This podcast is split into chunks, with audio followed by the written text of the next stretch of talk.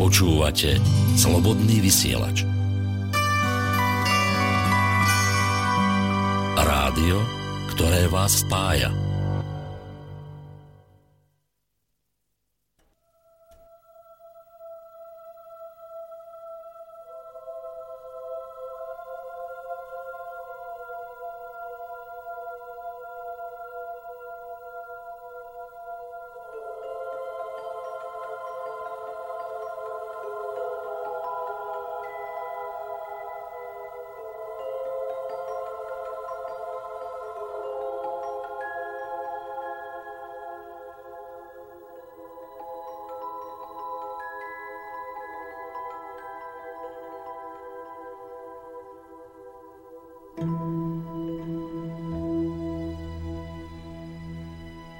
Počúvate Ariadninu niť.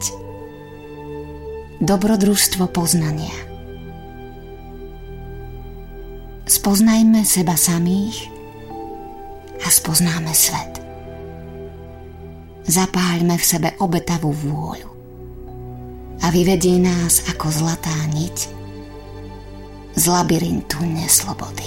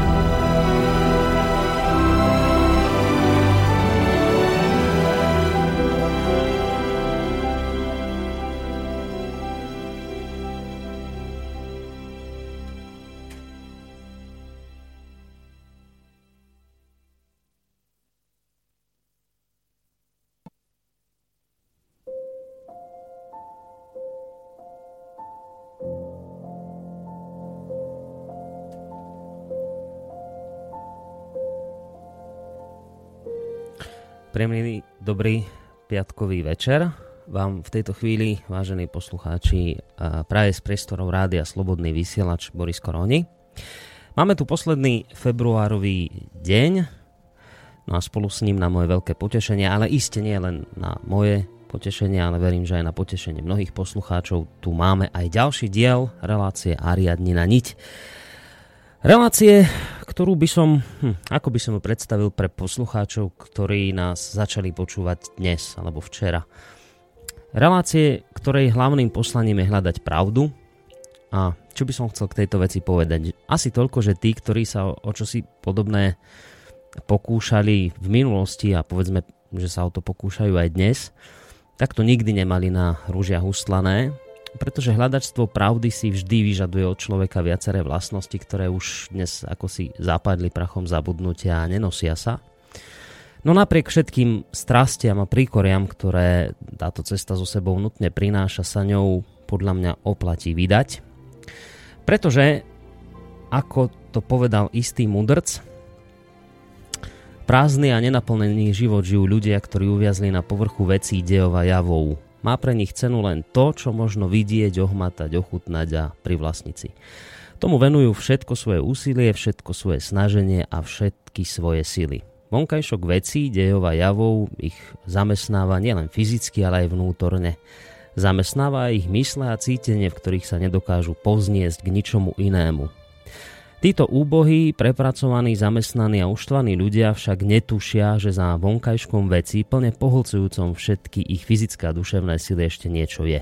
Niečo väčšie a dôležitejšie. Niečo, z čoho všetko pramení. Že sa tam nachádza veľká, svetlá a tajomná podstata. Podstata všetkých vecí, dejov a javov. Večná a nehynúca, z ktorej všetko povstalo a ktorou je všetko udržiavané. Až človek, ktorý sa dokázal spojiť s vyžarovaním tejto podstaty, z ktorej všetko povstalo a je ňou všetko udržiavané, až takýto človek je schopný správne chápať význam a zmysel všetkých vecí, dejov a javov a zaujímať ku nim správny postoj. Až takýto človek ich potom dokáže užívať správnym spôsobom tak, aby mu slúžili a nie, aby ho zotročovali. K tomu však môžeme dospieť jedine čistým životom. To je jediná možná cesta k nej. Človek musí vedome pestovať čisté myšlienky a čisté city. Musí sa snažiť byť spravodlivý, dobrý a láskavý, pretože jedine svojou vnútornou čistotou a dobrotou sa toho môže stať hodným. Jedine tak sa totiž jeho vnútorný zrak môže prečistiť natoľko, aby ju bol schopný určitým spôsobom vidieť, vnímať, cítiť a prežiť. Takýto ušľachtilý cieľ hľadania pravdy, hľadania podstaty, mám pocit, že nepreženiem, keď poviem, že takýto ušľachtilý cieľ hľadania pravdy, hľadania podstaty a akéhosi vyvádzania alebo vyvedenia ľudí z okov duchovného otroctva nesie na svojich pleciach aj práve sa začínajúca relácia Ariadnina niť, pretože aj dnes bude reč o pravde. A áno, aj o tej pravde, ktorá sa drala a dodnes derie na povrch, hoci bola intenzívne prehliadaná. Hoci boli ľudia, ktorí o tejto pravde hovorili už pred 24 rokmi, teda v čase, keď sa vedecký svet zaryto držal svojich vlastných pravd a odmietal uznať iný názor, pretože iný názor bol a žiaľ ešte stále aj je značne nepohodlný. A možno sa teraz pýtate, vážení poslucháči, že o čom teraz vlastne rozprávam. No, hovorím o téme dnešnej relácie, ktorú vám ale nepriblížim bližšie ja, pretože túto úlohu prenechám ďaleko radšej môjmu pravidelnému hosťovi, ktorým je Emil Páleš, vedec a sofiológ, a ktorého v tejto chvíli máme na našej Skype linke. Pán Páleš, príjemný dobrý večer vám prajem. Dobrý podvečer. No, výborne, počujeme sa. Predpokladám a dúfam, že nás počujú aj poslucháči, a teda skôr ako sa s vami pustím do diskusie, tak ešte zo pár technických informácií k poslucháčom. Ak sa akýmkoľvek spôsobom chcete do našej dnešnej debaty zapojiť, platia isté pravidlá. Prvú hodinu sa rozprávam s Emilom Pálešom ja, druhú hodinu môžete k danej téme, ktorú riešime, samozrejme sa vyjadriť aj vy, a posledná, tretia hodina je určená vašim otázkam na akúkoľvek tému, nie len na tú, ktorú dnes budeme rozoberať.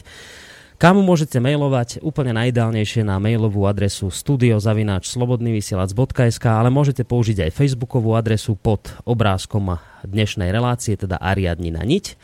A vravím, potom v tej druhej časti relácie, v tej druhej hodinovke a tretej už môžete aj telefonovať. Číslo si povieme trošku neskôr. Pán Páleš, ono to tak býva bežne, že vždy reláciu začíname takým krátkým zhrnutím toho, čo sme riešili v predošlej relácii.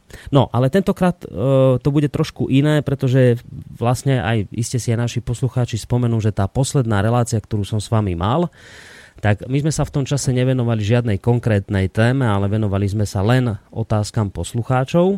No a tým pádom predpokladám, že dnes to asi urobíme tak, že hneď prejdeme k našej dnešnej téme. Alebo ešte predsa len sa opýtam, alebo predsa len ešte chcete sa možno pár slovami vrátiť k tej minulej relácii? Že tam niečo ostalo nedopovedané, čo by ste možno ešte chceli v úvode tejto relácie dopovedať? Minule sme mali všeličo, takže ja už si nepamätám čo všetko, ale... Mal som pocit, že som nepovedal nejakú takú hlavnú myšlienku k tej sexuálnej výchove, lebo sme spomenuli, že čo je v tých nových štandardoch tej sexuálnej výchovy, že od narodenia by sa nejak dieťa malo mať nejaké právo na sexuálny život. A tam boli vymenované tie veci, že čo by malo už teda vedieť, koľkoročné. Mm-hmm. A ja neviem, či som to povedal, ale tam... že prečo to vlastne je nesprávne, že ono to píšu nejakí experti, ktorí veľmi to slušne vyzerá a decentne, že nie, že by im išlo o nejaké nemravnosti, ale oni fakt nechápu a oni sami sú zmenení, totiž oni už majú vlastne tak štruktúrálne zmenené osobnosti, že už im chýba vlastne nejaká duchovná dimenzia a oni nechápu, že prečo to je zlé.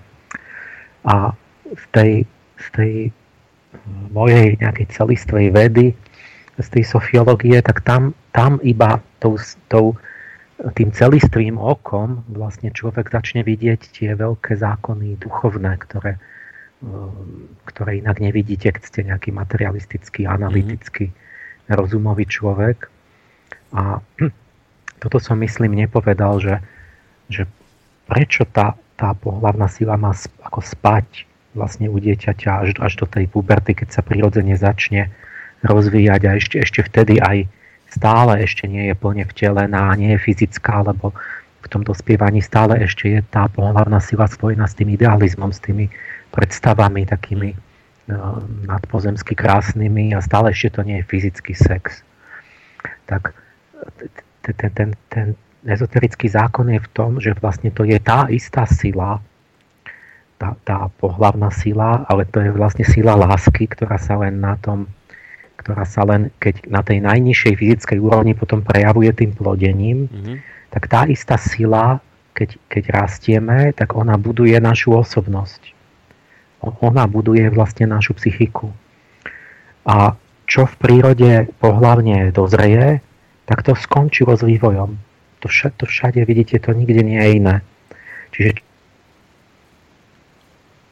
ide rozmnožovať, tak s tým jednotlivcom je koniec. On už sa ďalej nevyvíjajú jeho talenty, schopnosti. Už idú aj dole od tej chvíle. No a to pre človeka to platí tiež, že čím skorej akoby to dieťa vychovávam tak, že chcem zraziť tú silu lásky do fyzického tela, tak tým skôr ukončujem predčasne vlastne jeho duševný vývoj. A to vidno.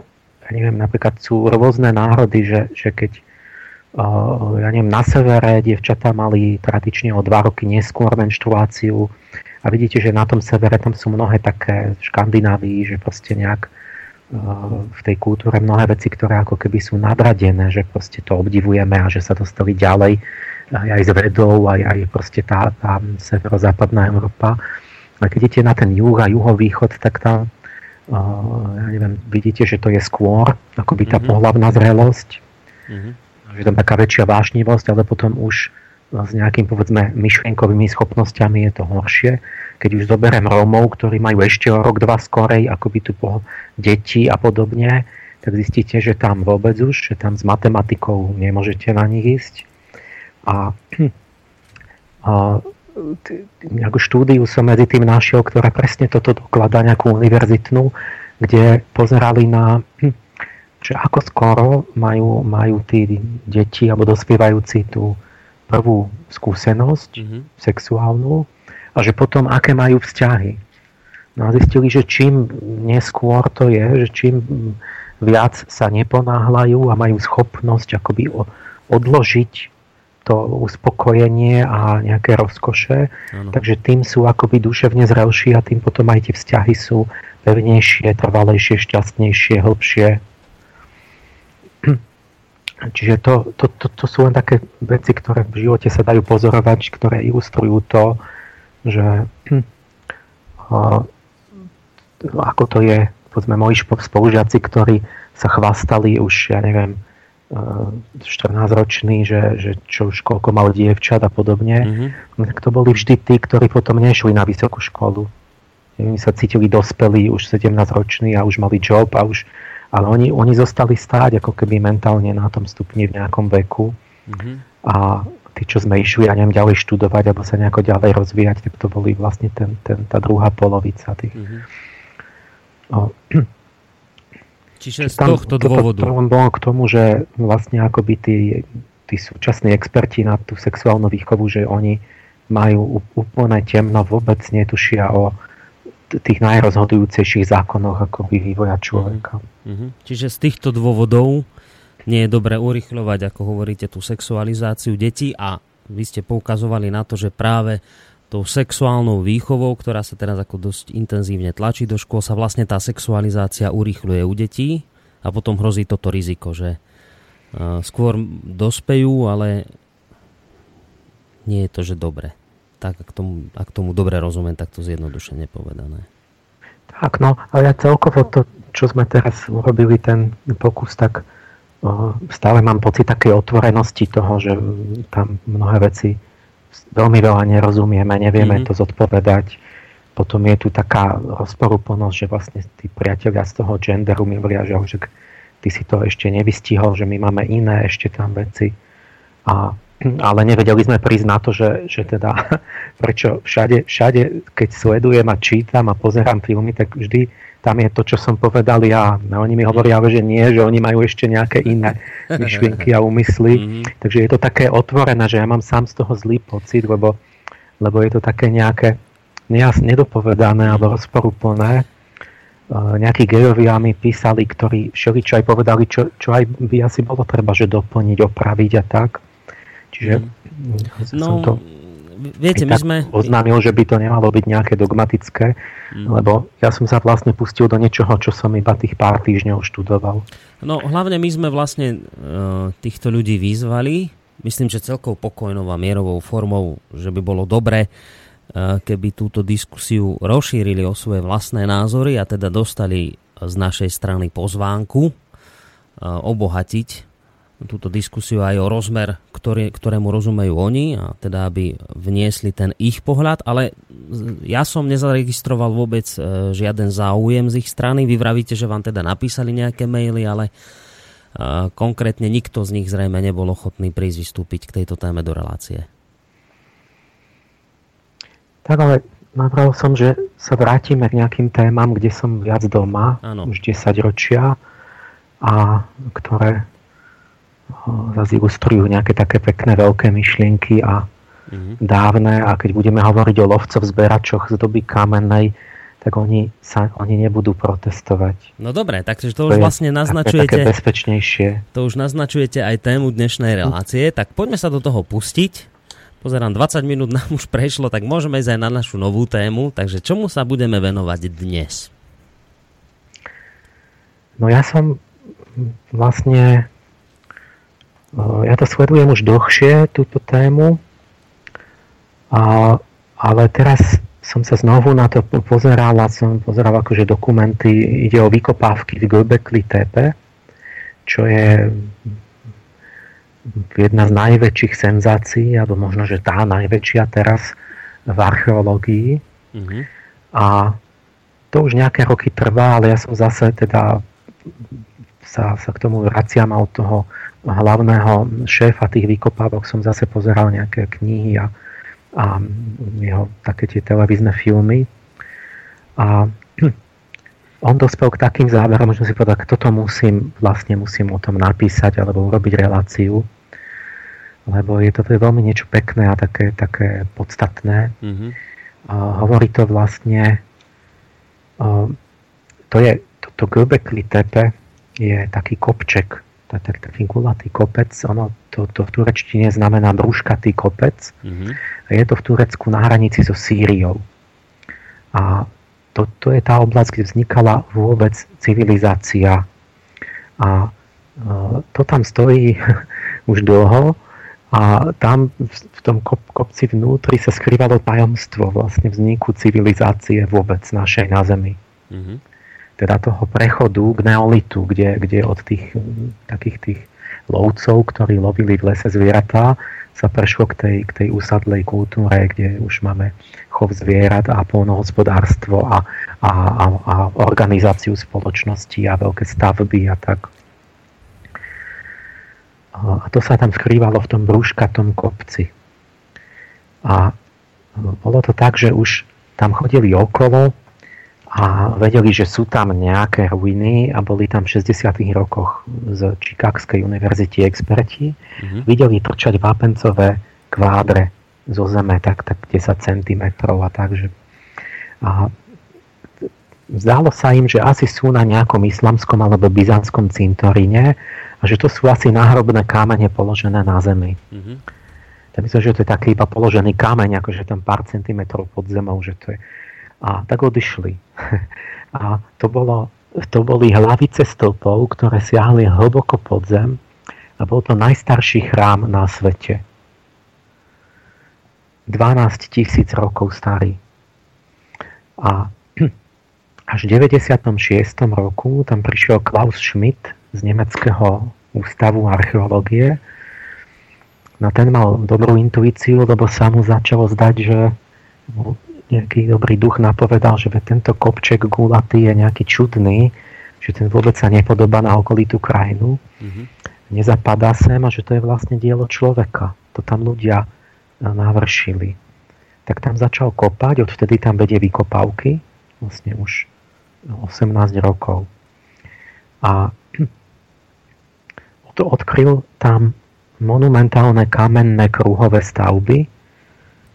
Podobá sa to na Stonehenge, len je to menšie. Stonehenge, keď pre porovnanie, že ak je veľký a ťažký, tak tam Stonehenge má 33 metrov priemer, ten kamenný kruh. A stĺpy sú od 4 do 7 metrov vysoké, vážia 25 až 50 tón. Mm-hmm. Tie veľké monolity. A toto máme ako, to je najväčší kamenný kruh, to je akože megalit, čiže monumentálny veľký kameň. A v tom Göbekli Tepe je to menšie, nižšie, ľahšie, je to taká menšia verzia, ale je ich tam 20 tých kamenných kruhov. Mm-hmm. A len tie rôzne veľkých a tie najväčšie sa tak nejak trochu blížia k tomu Stonehenge, že majú 30 metrov, ale tie najväčšie kamene majú len 5 metrov a vážia tak 10-20 tón. Mm-hmm. Ale v kameňolome, tam obďaleč, tak leží aj 50 tónový stĺp, ktorý nezvládli. A ten sa im zlomil a zostal ležať v tom kameňolome. Čiže mali v pláne akože ísť až do tých rozmerov Stonehenge, ale už asi týmto technologicky sa im to vymklo. Mm-hmm. Čiže to je sama o sebe, že to je obrovská stavba, alebo teda na tie pomery, akože je to nejaký veľký výkon, ale čo najviac zaskočilo tých archeológov je vek toho. Tento robí takým senzáciou. Mm-hmm. Tá stavba, že aby sme to vedeli predstaviť, že čo to sú tie roky, že ona je staršia než... Lebo my keď niečo vykopeme, pyramídy alebo niečo, tak to väčšinou je história. To už je od dávno po vzniku písma a tak. Mm-hmm. A toto je staršie než písmo, staršie než koleso, staršie než obrábanie kovov, staršie než hrnčiarsky kruh. Dokonca je to staršia stavba než poľnohospodárstvo. A je o 7 000 rokov staršia než pyramidy alebo Stonehenge. Hm. Takže nás od začiatku histórie vôbec, od prvých klinopisných tabuliek, od vzniku písma, nás delí 5300 rokov teraz. A tí starí Sumeri, ktorí vynašli písmo, mm-hmm. tak pre nich bolo Göbekli Tepe vzdialenejšou minulosťou, než sú oni pre nás. Lebo ich delilo viac. Mm-hmm. Ešte ďalších 6000 a pokoľko rokov.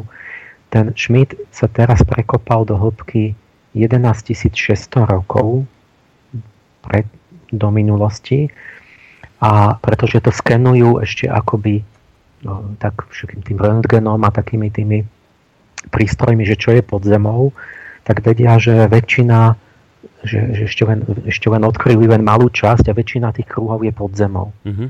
A sú staršie, takže celý ten komplex tých kamenných krúhov fungoval zhruba okolo pred 12 000 rokmi pred dneškom. A tu by som vás možno trošku prerušil, keď hovoríte o tomto veku. Nie preto, aby som bol silou mocou nejaký skeptik, ale preto, lebo niekto by si tým mohol lámať hlavu, že no dobre, ale môžeme sa mi spoľahnúť na to, čo povedia vedci, že naozaj je to také staré? Čiže inými slovami, tak sa spýtam, že je veda súčasná naozaj už tak ďaleko a tak dobre vybavená, že vie s absolútnou istotou a presnosťou datovať takto staré veci, že oni vedia zistiť úplne presne a dôveryhodne, že naozaj je to 12 000 rokov staré? Oni všelijakí tí alternatívni archeológovia spochybňujú ten rádiouhlík, ale on je to nemá zmysel spochybňovať. Mm-hmm. To je naozaj dobrá metóda. Je preverená, kalibrovaná, to je premyslené, to proste kvalitná vedecká metóda. To je porovnané povedzme aj s letokruhmi stromov, proste to je veľmi múdro, sofistikované, urobené. Tam len sa ono aj tak dejú mylné datovania, ale to súvisí ako nie už s tým, že by tá metóda bola nejaká taká chybná. Ona má svoju chybovosť, ktorá súvisí s tým, že sa spolieha na určitú hladinu tých izotopov uhlíka v atmosfére a tak sú tam nejaké predpoklady, ktoré nemuseli byť pravdivé. A z toho vyplýva určitá možná chyba, lenže tú chybu poznáme. Tá je súčasťou metódy. Čiže keď nameráte, že tam radiouhlíkom, že to je 12 000 rokov staré, ano. Tak viete, že máte, plus minus 600 rokov. Uh-huh. Alebo že viete, že sa nemôžete pomýliť naozaj o viac než jasné, to a to. Tie chyby, čo sa dejú, súvisia s iným, že tí archeológovia nemajú vždy dobrý materiál, ktorý sa dá merať. Čiže keď tam nájdete iba kamene alebo niečo, tak tam nie je uhlík v tom. Oni potrebujú nájsť nejaký živý fosílny materiál, nejaký kus dreva, nejaké kosti a tam potom vedia odmerať ten pomer tých izotopov uhlíka. Čiže keď sa nájdú dobré veci, nejaké ohnisko pračoveka, že tam jedli a majú tam, tak to potom je, vlastne tá metóda funguje, ale keď sa není čo zmerať, tak neviete, aké to je staré, alebo sa stane, jak v tom Stonehenge, ja k tomu prídem, že niekto tam príde o 3000 rokov neskôr, môže tam kopať a hodí tam nejaké zvyšky, ktoré na to miesto, ktoré tam doniesol o 3000 rokov neskôr. Áno. Hodí tam, nejaký hrnec vypálený a vy, keď to odmeráte, tak si myslíte, že to je v tej vrstve, že to teda je z toho veku. Takže to je taká kontaminácia, že tam niekto mohol niečo iné doniesť. Aj o 10 000 rokov neskôr. Takže toľko k tomu, že keď oni, a ja myslím, že oni to tam... Čiže my vieme, že keď je to spoľahlivé, tak to vlastne približne vieme. Áno, čiže na ten vek sa môžeme zhruba spoľahnúť, že na najvyš môže byť nejaká 6-ročná odchýlka, ale nie viacej, takže ten vek bude jednoducho sedieť. No. Myslím, že áno, lebo tam je plno kostí a organického materiálu, oni tam hodovali, jedli, tam sú tisícky kostí a tak, a to sa veľmi dobre dá zmerať, že kedy zomreli tie zvieratá. No dobré, ale keď hovoríte o stavbe, ktorá je teraz 12 000 rokov stará, tak ja nie som teda nejak extrémne zbehlý v archeológii a v histórii, ale ja mám pocit, že v tej dobe sa teda takéto veci ešte nemali stavať, lebo to ľudia z toho, čo sme sa my učili na dejepise, tak ľudia ešte v tej dobe neboli schopní takéto veci stavať. Tak teraz to je nejak rozporné. V tom je ten problém, akože tá výzva, tá úloha, ten otáznik, že my sme do tejto chvíle verili, že tí lovci-zberači proste nemali na to, aby postavili takýto monument. Ten dôvod je ten, že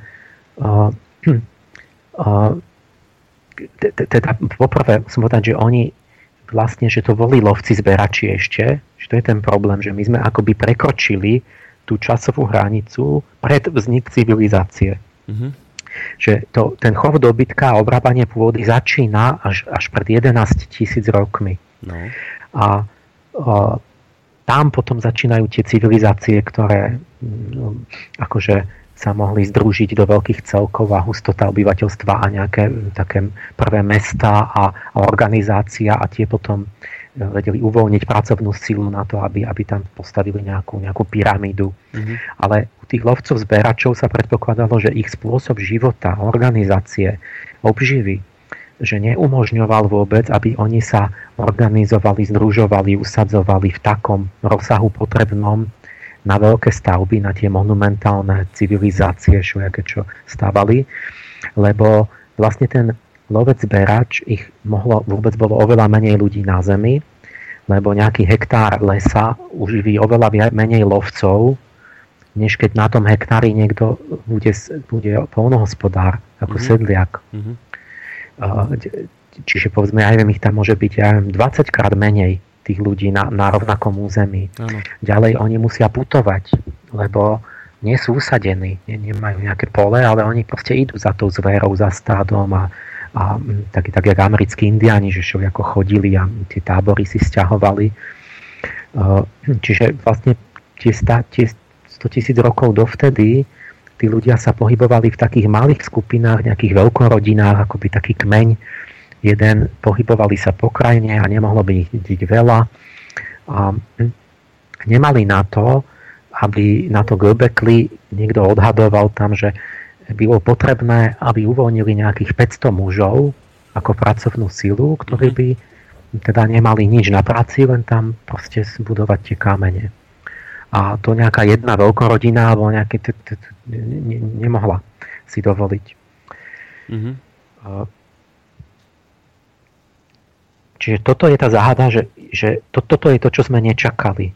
Že je to možné, že vlastne pred vznikom civilizácie sú tu monumentálne stavby a lebo sme mysleli, že to je až produkt vlastne tej civilizácie, že až pred tými 11 000 rokmi príde tá neolitická revolúcia a to sa pokladá za vôbec najväčší vývojový skok, ktorý bol vôbec v dejinách človeka. Mm-hmm. To založenie poľnohospodárstva a chov zvierat. A odvtedy akože sa tak výstupne zrýchlilo tempo, že vlastne 100 000 rokov ľudia lovili a zbierali korienky. Pred 11 000 rokmi začalo toto, tá neolitická revolúcia. Vlastne lusknete prstom, za krátky čas človek pristal na mesiaci. No, áno, v porovnaní s tou dlhou dobou sa udiali veľké zmeny od neolitickej revolúcie relatívne rýchlo. No, to je pravda. Teraz tá otázka pre nás je, že tá zaujímavá, že ako to začalo. Mm-hmm. Prečo máte 100 a možno aj 200 000, ako to berete, také nejakého homo erectus, tak máme milióny rokov, v podstate chodil, lovil tu s nejakou kopiou a že jak to príde, že zrazu ľudia vymyslia niečo úplne nové, neolitickú revolúciu, mm-hmm. a obrovská zmena, v podstate sa vymania z prírody. No a na toto platila až doteraz vlastne 100 rokov alebo viac od 19. storočia teória, ktorá bola všade v učebniciach. No tá mala takú príčinné poradie, že vlastne tí lovci lovili a nejakým sa im pošťastilo, že proste objavili to, že sa zvieratá dajú aj teda zavrieť do ohrady a chovať a že sa dá obrábať pôda, že keď hodíte tie semená na zem, takže vám tam vyrastie a tak. No že prišli na to, že sa dá chovať a pestovať. A tak sa usadili. Mm-hmm. A teraz tá zvýšená produkcia z toho chovu a sedlačenia umožnila vlastne, že začína to tým väčším materiálnym nadproduktom, tak umožnila to, že sa usadili, že ich mohlo byť viac, lebo mali viac čo jesť a začal rast sídlisk, koncentrácia ľudí. Mm-hmm. Čiže nejaké väčšie dediny, ktoré prerastali postupne na mestá a ten potravinový nadprodukt a hojnosť touto novou, lepšou výrobou vytvorili aj voľný čas, ktorý uvoľnil nejaké ľudské zdroje. Že niektorí ľudia nemuseli pracovať, nemuseli už denne chodiť na lov a naháňať nejakú zebru 3 dni a neviem čo, hľadať nejaké korienky, ale začali mať čas na iné činnosti. Na aké? No, napríklad na náboženskú špekuláciu. Niektorí sa tam nudili a zase stali z nich kňazi. Vznikla kasta kňazov, ktorí špekulovali, vymýšľali si bohov. Vznikla nejaká šľachta, vládnúca trieda, čiže rozvrstvenie majetkové, že niektorí iba rozkazovali, riadili to a nemuseli už všetci sa starať o tú obživu. Vznikli remeslá, obchod, čiže špecializované triedy ľudí, ktorí robili len remeselné výrobky, len obchodovali s nimi a nemuseli už tú základňu, že proste pracovať na poli a tak. Čiže tá teória vlastne bola o tom, že tá materiálna základňa umožnila vyšší a zložitejší ideový život, organizovanosť a civilizovanosť, ktoré sa z toho vynorili. Že, a tak začali mestá, chrámy a ja neviem, všetky tie civilizačné vymoženosti. A toto sa malo udiať podľa teda historikov a archeológov od práve tých čias neolitickej revolúcie, ktorá toto všetko spustila. Čiže ak by som to zhrnul, čo ste teraz povedali, ak som to dobre pochopil, čiže pred, 11 000 rokmi došlo k neolitickej revolúcii, ľudia začali hospodáriť, vytvorili takýmto spôsobom teda viacej potravy aj iných zdrojov a teda, že zrazu začalo byť, akože, ako to historicov, zrazu začalo byť viac jedla pre všetkých, tým pádom už nemuseli sa všetci podieľať na tom love, mohli, zrazu vznikla skupina ľudí, ktorí mali čas a že teda historici hovoria, že a takýmto spôsobom potom došlo k tomu, že začali filozofovať, špekulovať a že takto nejako vzniklo náboženstvo? Dobre som to pochopil, že takto? Áno, takže príčina a začína to tým, že je nový výrobný spôsob efektívnejší. A z toho vznikne nové možnosti a výsledkom, ako výsledok, následok je vznik náboženstva a všelijakých nových ideových štruktúr proste civilizačných. Čiže náboženstvo vznikne vtedy, keď ľudia majú plné žalúdky, takto to poviem. Že sú už najodení, už majú čas rozmýšľať a zrazu z tej nudy, ktorú proste majú, tak začnú špekulovať nad nejakými ideami, náboženstvami a také, hej? Tak to nejako? Áno, vlastne, že keď sa dobre najete, tak nemáte čo robiť a vymyslíte Boha. Aha. No a teraz ten Schmidt vykopal, vlastne postavilo... Teda, a keď tomu oponujete ako ja, že predsa keď sa ľudia napchajú, tak práve, že tým asi nevzniká tá nejaké tie ušľachtivé ašpirácie, že náboženská nejaká práca na sebe alebo čo, tak to vám neveria. Povedia, že to je váš názor a tak. Ale oni vždy musia počkať, až niečo sa fyzicky nájde. A to, že ten Schmidt vykopal tie kamenné kruhy a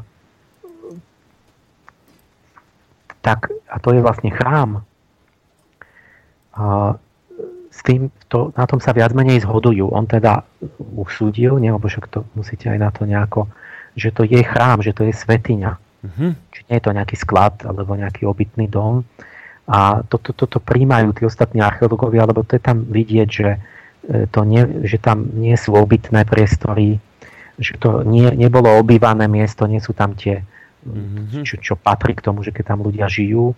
A nemohlo to byť, ani to nebolo obývateľné, lebo čiže to bolo na nejakom mieste, kde to stojí ako taký chrám na nejakom kopčeku, kde sa ale schádzali tí lovci z okolia 100-200 kilometrov na slávnosti. A vidno, že tam robili nejaké slávnosti, alebo že sa tam stretávali.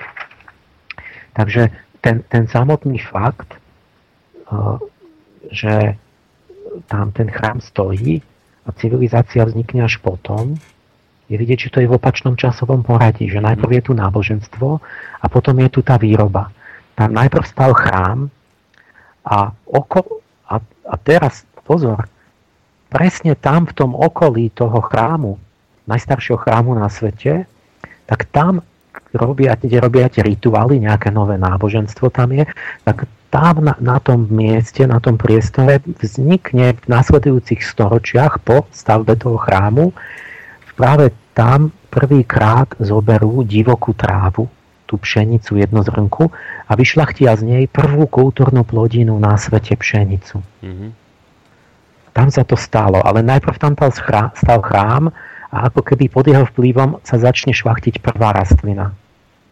A to je proste teraz holý fyzický fakt, že to bolo v opačnom poradí a že teda tá pšenica nemohla spôsobiť ten chrám a tie náboženstva, ale že to mohlo byť len naopak. Tak ten Schmidt vlastne, ako sa na to díval, tak musel urobiť nakoniec ten záver radikálny, že príčinnosť je opačná. A hovorí, že náboženstvo nebolo vedľajším produktom toho prosperujúceho hospodárstva, ale náboženstvo bolo iskrou, ktorá zapálila civilizáciu.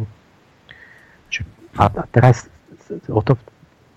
nerozpráva o tom, že ako asi čo, že tým, že ľudia mali nejakú spoločnú ideu, nejaký ideál, robili tú veľkú stavbu, že pritom sa ukul nejaký nový mravný kódex a nové pohľady na svet, a že ten mravný kódex iný umožnil vlastne vznik civilizácie tým, že umožnil spoluprácu veľkej skupiny ľudí, takej veľkej, ktorá presahovala rodinných príbuzných.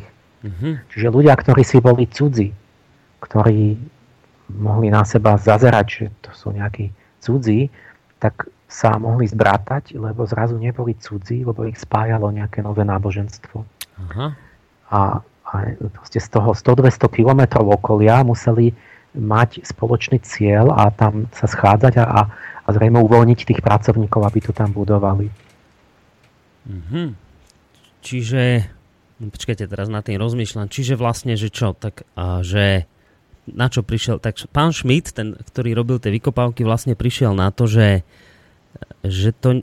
pozor, že toto nebude tak, ako sme si mysleli, že najskôr máme plné brucha a potom budeme špekulovať nad náboženstvom, lebo toto, čo sme vykopali, že teda túto svetiňu, že tá nám ukazuje to, že náboženstvo bolo skôr, ako začalo prosperovať hospodárstvo. A že vlastne ako keby, že náboženstvo, že nie, že náboženstvo vzniklo potom, ale že to všetko sa práve že vďaka náboženstvu rozbehlo že ľudia začali až potom, že spolupracovať, keď vzniklo náboženstvo. Že najskôr bolo náboženstvo a potom hospodársky rozvoj. No on jednu publikáciu má lapidárne v nadpise, to zhrnul. Nadpis dal taký, že najprv bol chrám, potom mesto. A tým odpovedá ale na celých tých 200 rokov 100 rokov doteraz, že my sme tvrdili, lebo my sme stále tvrdili, že najprv vznikli mestá a v nich chrámy. Mm-hmm. Ale on hovorí, ale tu stojí najprv chrám a potom začne až to pestovanie a to áno, budovanie tých sídliska. Tak. No lebo chrám je tam skôr, ako bola tá neolitická revolúcia. Áno, chrám je tam tisíc, lebo to je na tom istom mieste a tak. Čiže vlastne je to časovo otočené, tým pádom to musí byť aj príčine otočené. A tá veľká vec na tom je, že my sme teraz otočili vlastne, že nie hmota zapričinila ducha, ale niečo duchovné, tie nové idei, to náboženstvo zapričinili inú materiálnu vlastne výrobu a správanie ľudí. A to je to, čo ja vlastne v tej angelológii, že prečo som ja vlastne začal písať. Ja som vlastne začal písať v tom dávno predtým, 90. roku, ale práve keď ten Schmidt tam prišiel a objavoval v 96., 7., 5., tam chodil pozerať, že čo je to za kopec, tak ja som vtedy písal tie kapitoly do prvého vydania angelológie o príčinách neolitickej revolúcie. Tie sú stále na začiatku toho prvého dielu. A čiže ja som to akoby súčasne vtedy písal. A tam som sa akoby rozhorčoval nad tým, že tam tí archeológovia to vysvetľujú materialisticky. Čiže to bola jedna z hlavných motívov vlastne tej mojej práce je, že som chcel, že mi vadilo to materialistické poňatie dejín, ktoré ja som celé detstvo počúval v marxistických školách. My sme stále dokola len jedno počúvali, že spoločenská základňa, čiže ekonomické výrobné vzťahy a prostriedky, sú jediné reálne akoby tie prvotné a určujúce a spoločenská nadstavba takzvaná, čiže nejaké myšlienky, idei, filozofia, náboženstvo sú iba vedľajší produkt, následok vlastne tej ekonomickej základne. Že aká ekonomia, tak také sú potom myšlienky. A toto vlastne neboli len marxisti. Tento materializmus uhranul historikov už koncom 19. storočia všade na svete a v čase Marxa. A potom, aj keď padol komunizmus, tak oni aj tak stále ešte takto rozmýšľajú, ešte aj na západe tak rozmýšľali väčšinou. A stále to ešte pretrváva, ale už sa to mení počas 20. storočia. A mňa toto rozčulovalo, ja som toto považoval za úrážku ľudského ducha. Že čokoľvek malo byť vedecké v dejepise, tak to vždy muselo mať, tá príčinnosť vždy mohla prúdiť smela len zvonku dovnútra. Čiže všetko bolo spôsobené len vonkajšími príčinami, geografickými, klimatickými, zemepisnými, proste ekonomickými, demografickými, hospodárskymi, nejakými vonkajšími udalosťami. A to, čo tí ľudia robili, to bolo vždy zapričinené zvonku. Čiže myšlienkový život, kultúrne cítenie, náboženské ideály, tak to nehralo žiadnu rolu, to bol vždy iba výsledok nejakých materiálnych okolností. A tým pádom my ako ľudia sme neboli pôvodcami a tvorcami dejín, ale my sme boli akýsi mechanický výsledok a následok dejín. Odrazom prostredia. A toto ma v mladosti urazilo hlboko a som takú účenosť považoval za deštruktívny materialistický kult, ktorý sa zaodieva pseudovedeckou retorikou a drží národy v temnotách, lebo im tají najdôležitejšiu vec pre nich. Že tú ich duchovnú žriedlo, tú studnicu tvorivosti, že všetko vyviera z človeka zvnútra a my tie dejiny tvoríme, meníme, my sme za ne zodpovední. My keď sa rozhodneme, tak budú iné tie dejiny. A nie, že budem čakať, že či na Slovensku nezmení klíma a potom možno budeme mať lepšiu politické zriadenie alebo lepšiu filozofiu. To je proste na hlavu postavené. Vlastne je to niečo úplne demotivujúce, deštruktívne. Vlastne to ma podnietilo, že proste akoby sa proti tomu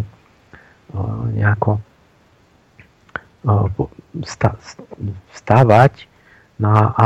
A ja som o sebe vedel, že nie som výsledkom svojho okolia. Že to proste, keď pozorujem sám seba akoby duševne, tak nie som. Keby som bol výsledkom svojho okolia, bol by som komunista, ale ja som prihlášku do strany vrátil nakoniec, napriek tomu, že bol komunizmus. Keby som bol výsledkom môjho okolia, tak som ateista, pretože ja som nemal žiadnu náboženskú výchovu. Ale znútra, nie zvonku, proste na základe nejakých zážitkov som vlastne dospel k náboženskému presvedčeniu. Čiže napriek vonkajšku, napriek tomu, čo hovorila spoločnosť a tak ďalej. Takže ja som preto mal taký ten postoj k dejinám, že vlastne tie veľké rozhodujúce udalosti začínajú zvnútra, že to začína tými zážitkami, ktoré sa opisujú odjak živa ako vnúknutia bohov a anielov a odtiaľ to je to, čo človeka zmení, že on sa zmení. A zmení okolie, a zmení to prostredie, zmení svoje správanie. No, čiže ak to zase, ja si to zase musím pre seba tak nejak zopakovať, že teda ak vám teda dobre rozumiem, takže vám vlastne už dávno pred rokmi vadil taký ten pohľad historikov, vedcov a ja neviem archeológov, ktorí tvrdili, že čokoľvek, čo sa v tej ľudskej histórii v spoločnosti odohralo, tak vždy to bolo len nejakým, ja neviem, odrazom alebo reakciou ľudí na vonkajšie podnety, teda ja neviem, že zmenila sa klíma a tak došlo k nejakým sťahovaniam národov, alebo že sa zmenil nejaký politický režim, spoločenské usporiadanie, alebo že ja neviem, že sa rozhýbalo hospodárstvo a teda, že na základe týchto vonkajších podnetov sa nejakým spôsobom začala spoločnosť meniť a vám toto vadilo, že oni to stávali do polohy, že ako keby boli ľudia nejaké neslobodné tvory a vždy iba reagovali na to, čo sa udialo vonku, že v tých... príčiny boli vždy vonku, vždy boli mimo človeka. Aha. Čiže to je to že to, čo som si ja myslel, to bolo výsledkom nejakých výrobných vzťahov.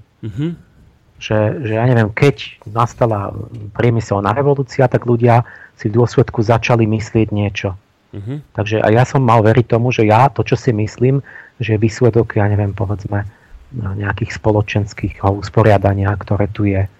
To znamená, že nie je možné, aby ja som chcel zmeniť to usporiadanie tým, že si začnem mysleť niečo iné. Napríklad, že nahliadnem, že je nepravdivé a rozhodnem sa, že chcem iné zriadenie. Čiže to bolo také, čo mi pripadalo úplne deštruktívne, pasivizujúce pre človeka, lebo to by znamenalo, že máme čakať asi na to, že sa zmení klíma, alebo geografia, alebo neviem čo.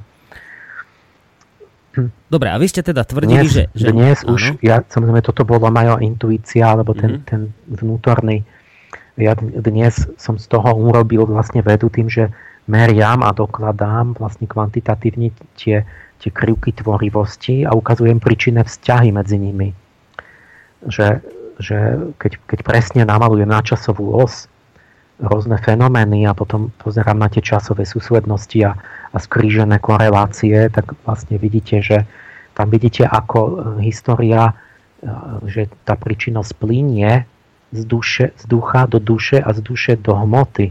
Neopačne. Že najprv máte nejaký duševný fenomén a potom máte hmotný výsledok toho. Že povedzme sa stále učia deti v škole, že romantizmus ako to hnutie literárne a umelecké, že to je výsledok sklamania z neúspešných revolúcií v tom revolučnom období. Ale keď robíte presnú analýzu, alebo keď sa vôbec pozriete na tie životy tých osobností, ale aj keď robíte tie krivky, tak zistíte, že figu borovú tie krivky tých romantických nálad, poézií a tak tie predchádzajú tie revolúcie o nejakých 10-20 rokov. Najprv mali ľudia tú náladu a potom tá nálada bola príčinou toho, že sa začali búriť a boli revolúcie. No. Nie opačne. Čiže keby som to teraz... By vznikli revolúcie, ale ako keby sme to nerobili my. A potom vlastne ako keby, že človek dostal romantický názor na svet, lebo zistil, že všade okolo neho sú revolúcie. No. Alebo iný krásny príklad, že ako vznikla ten filozofický názor, že človek je stroj. Že to je mechanizmus. Toto je v 17. storočí už to dominuje. A vidíte, že to je čas, kedy sa objavila mechanika. Galileo, že začnú tie hodinové strojčeky a robiť. Ale keď to urobíte presne a kompletne tú analýzu, tak zistíte, že to nebolo tak, že by nejakou náhodne ten Galileo a Stevin, že by objavili zákony mechaniky, postavili nejaké stroje a keď teda tí ľudia videli okolo seba tie stroje, všelijaké tie orloje a vreckové hodinky a tak potom, že začali pod vplyvom toho tých strojčekov veriť, že aj oni sú stroje a že všetko sa odohráva mechanicky vo vesmíre. Vy zistíte úplne niečo iné. Ja som to teraz v Budapešti architektom prednášal asi 10 takýchto kriviek, takých vzťahov medzi umením a vedou a náboženstvom, že vy zistíte, že najprv sú tu náboženskí proroci, že akoby tá nová myšlienka, ten nový duchovný impuls najprv je ako vôľový impuls u nejakého proroka. To bol Calvin alebo Jansen, ktorí už v 16. storočí zrazu v náboženstvách prišli s tým, že všetko je absolútne predurčené a hlásali predestináciu. Takže všetko je nemeniteľné, navždy dané, že už pred vašim narodením Boh určil všetko, čo sa stane, aj to, či budete spasení po smrti a vy ešte ste ani neexistovali, ešte ste ani narodili. A keď potom vidíte, že sa to premení vždy ten vôľový impuls na akoby za 10-20 rokov na cítenie umelcov, ktorí to už vyjadria. Až potom to príde, že to objavia vedci, urobia z toho teóriu a nakoniec postavia tie stroje alebo urobia nejakú organizáciu politickú z toho. Tí náboženskí proroci, keď už žili asi 50 rokov v tej atmosfére, že všetko je absolútne nemenné, predurčené, tak až vtedy ten Galileo a Stevin vymyslia mechaniku. Keď už sa narodili v tej náboženskej atmosfére.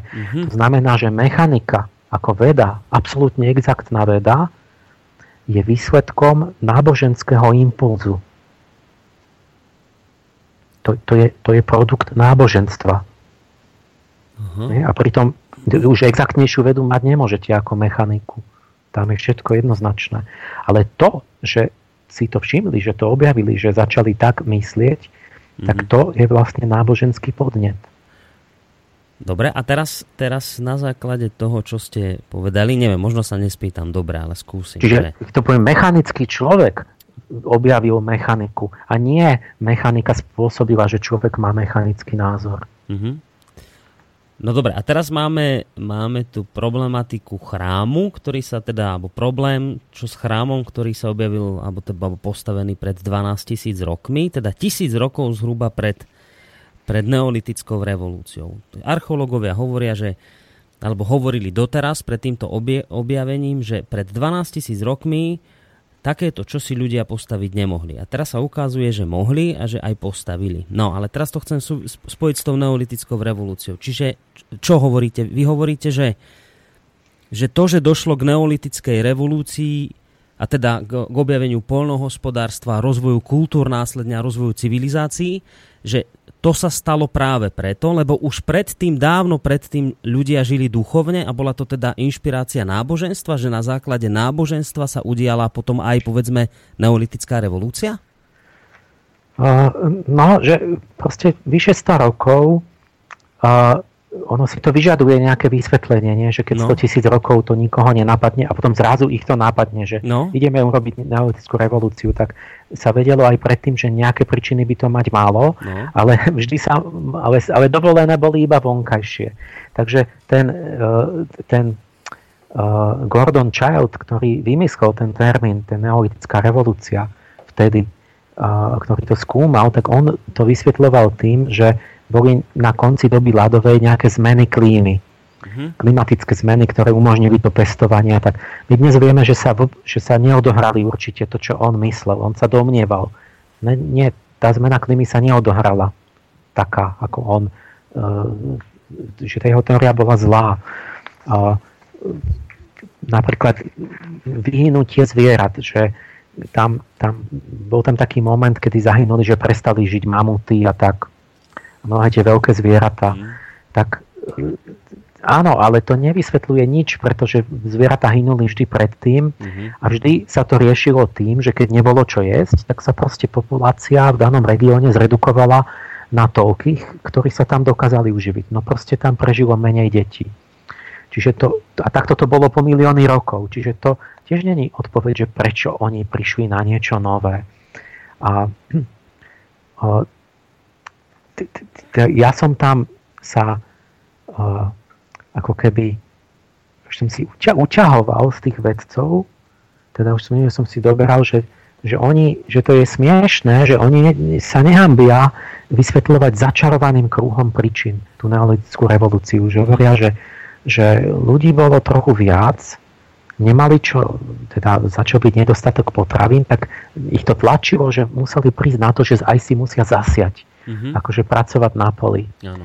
A keďže na poli dorobili viac potravín, to umožnilo, že mohli mať viac detí, lebo mali viac čo jesť a rástla populácia, z čoho vznikol problém, že bolo stále viac treba ľudí nakrmiť, lebo ich bolo stále viac. Čiže pretože bolo ľudí viac, museli začať pracovať na poli a pretože potom mali viac potravín, sa rodilo viac ľudí a mali stále väčší problém, že museli stále viac ľudí živiť a museli preto ešte viac pracovať na poli. Toto je akože groteskne to typické peticio principi, že vlastne odvodzujete v začarovanom kruhu niečo. Ale toto skutočne to bolo v knihách archeologických. No ja som toto tam akože v tej na začiatku mojej knihy pred tými 20 rokmi toto rozoberal a ja to teraz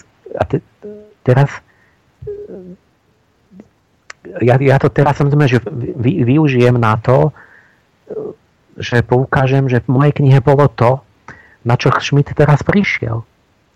Že ja to tam píšem, že to takto nemohlo byť a že tá príčina musela byť vnútorná. Konkrétne, že tam sa akože hnevám, že hovoria, že založenie mesta neinšpirovala žiadna idea. To sú tí klasickí sumerologovia, že to bol akýsi samopohyb výrobných síl, že proste hmotných potrieb, že keď boli hladní, tak museli začať niečo robiť a tak.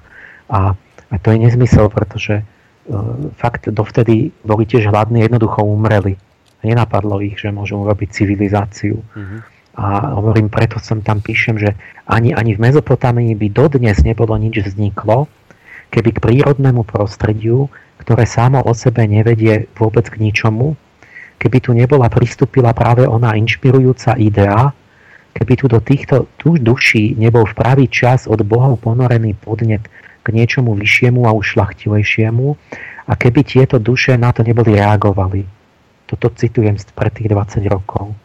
A teraz som aj opísal obsah toho vnúknutia.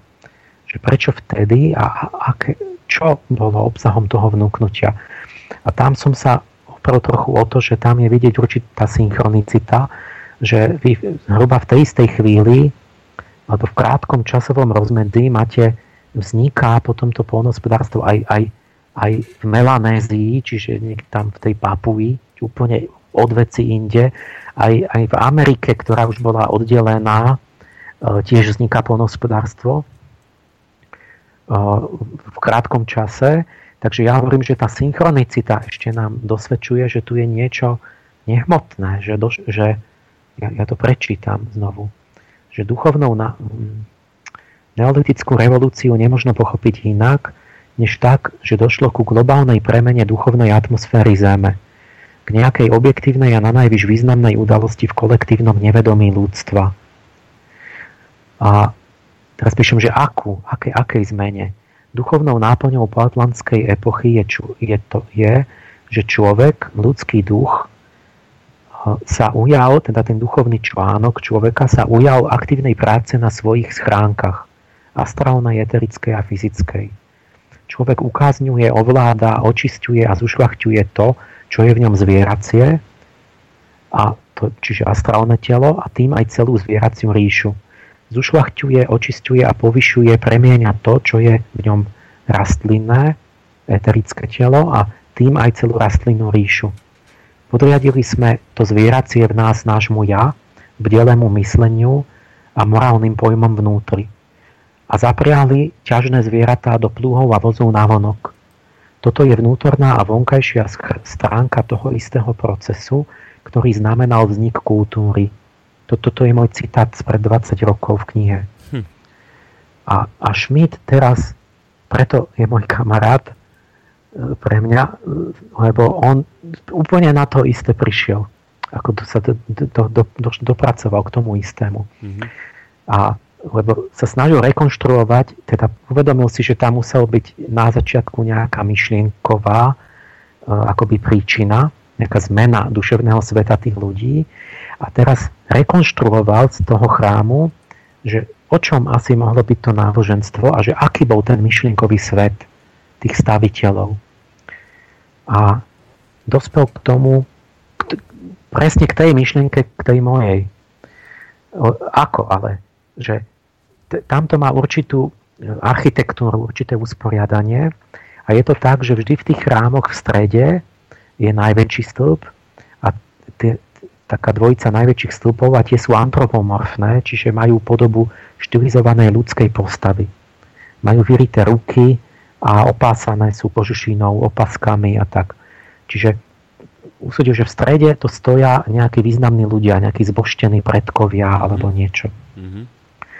A človek je v centre, a potom po okraji všetky tie kamene, čo sú v kruhu po okraji, tak to, čo tie ho obklopujú, a tam ho obklopuje kruh divých zvierat.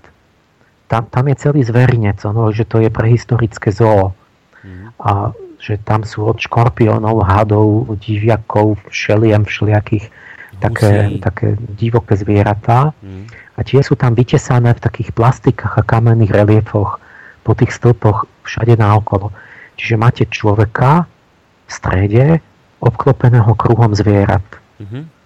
A to je ten istý obraz fyzický, ktorý ja opisujem, že je stred, jadro, ľudský duch, že to sa akoby prebudilo k aktivite, a to je ponorené, obklopené tými schránkami astrálnou, eterickou, fyzickou, kde je vlastne kruh zvierat, zverokruh, a potom kruh rastlín, vlastne stromokruh, a potom kruh minerálov, a že človek začal ovládať a pracovať na týchto svojich schránkach, a tým na tom, čo je zvieracie rastline vonku, na prírode.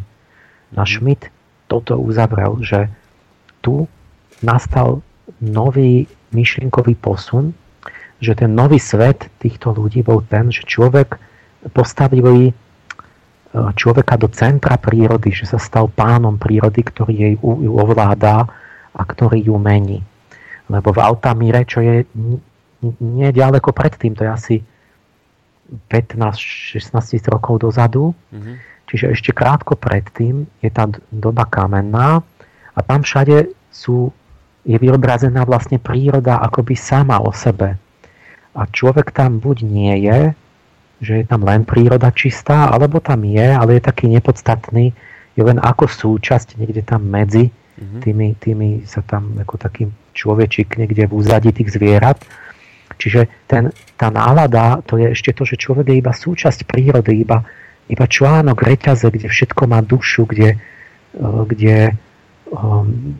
on je akoby, a rozumiete, že je jeden iba časť prírody. A teraz zrazu hovorí Schmidt, že tu oni očividne asi mali nový pohľad na svet, že človek je pán, je v strede a že tento mentálny skok, ten nový uhol pohľadu ich vlastne priviedol k tomu premieňaniu prírody.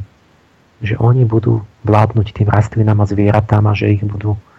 A začalo to šľachťovanie, obrábanie, zdomácňovanie a tak. A ten skok, ktorý teda urobili, tam sa to natíska, zase tu tá otázka, aj keď ste už na ňu z časti odpovedali, ale že a ten skok, že teda keď hovoríte o jaskyniach v Altamíre, kde sú teda maľby, že sú tam len zvieratá, nie je človek, teda z toho mi vychádza, že vtedajší človek sa nevnímal ako stredobod prírody a ten skok, ktorý potom naopak bol už v tom Göbekli Tepe, kde človek je uprostred a okolo neho zvieratá, tak ten skok má na svedomí čo? Že kvôli čomu sa ten skok udial?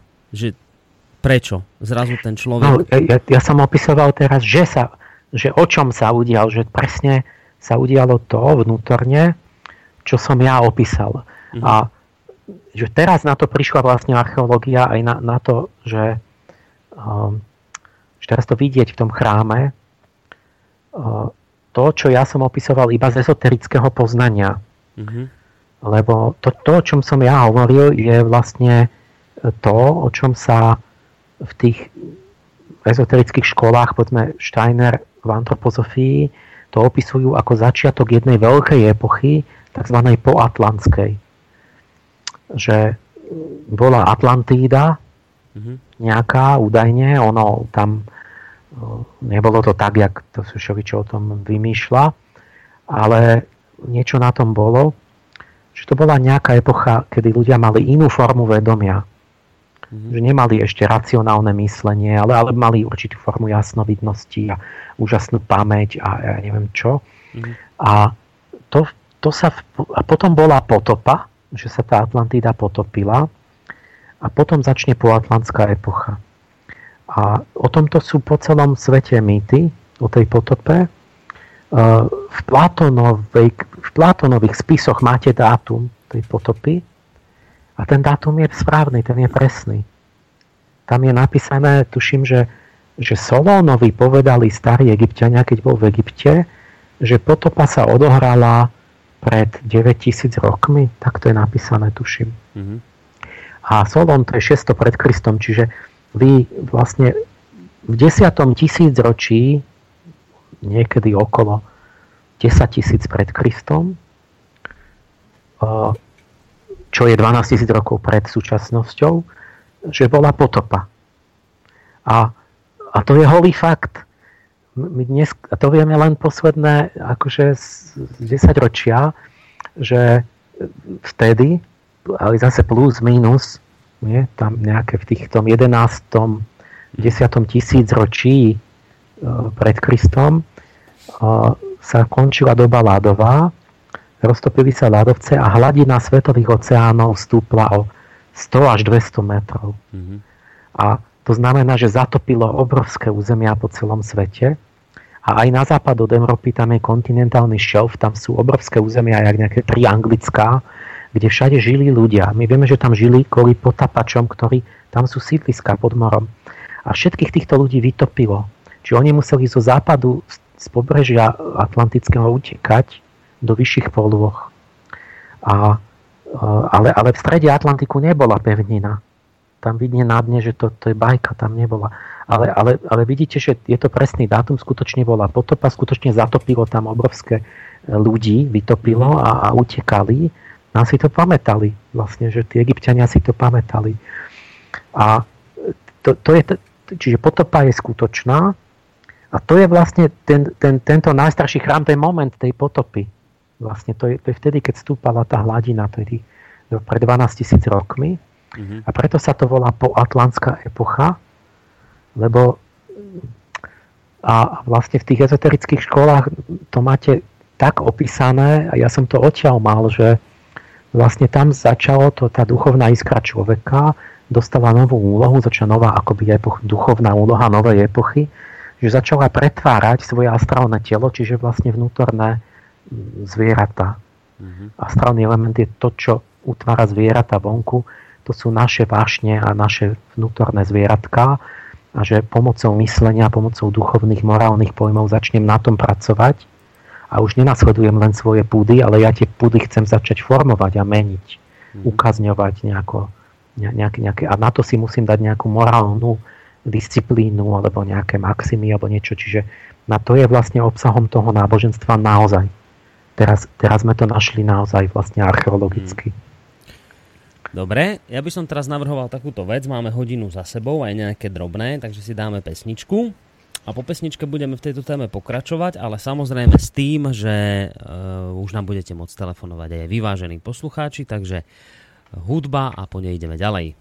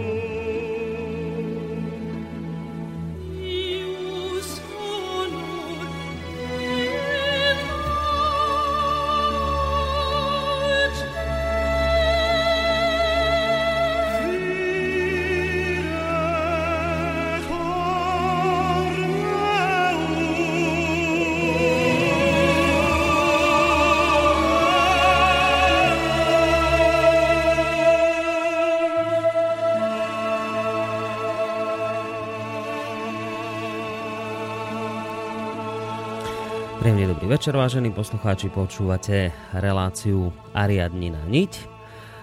Dnes na veľmi zaujímavú tému, v rámci ktorej sa rozprávam samozrejme opäť s Emilom Pálešom a hovorili sme v tej prvej hodine o tom, ako najstarší chrám na svete, ktorý sa nachádza na turecko takmer sírskej hranici Göbekli Tepe, ktorý objavili archeológovia, postavil vlastne históriu z hlavy na nohy.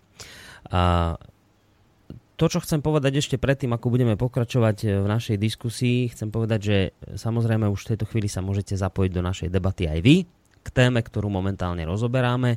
Písať môžete otázky či už k tejto téme alebo k iným, ktoré vás zaujímajú na studio@slobodnyvysielac.sk.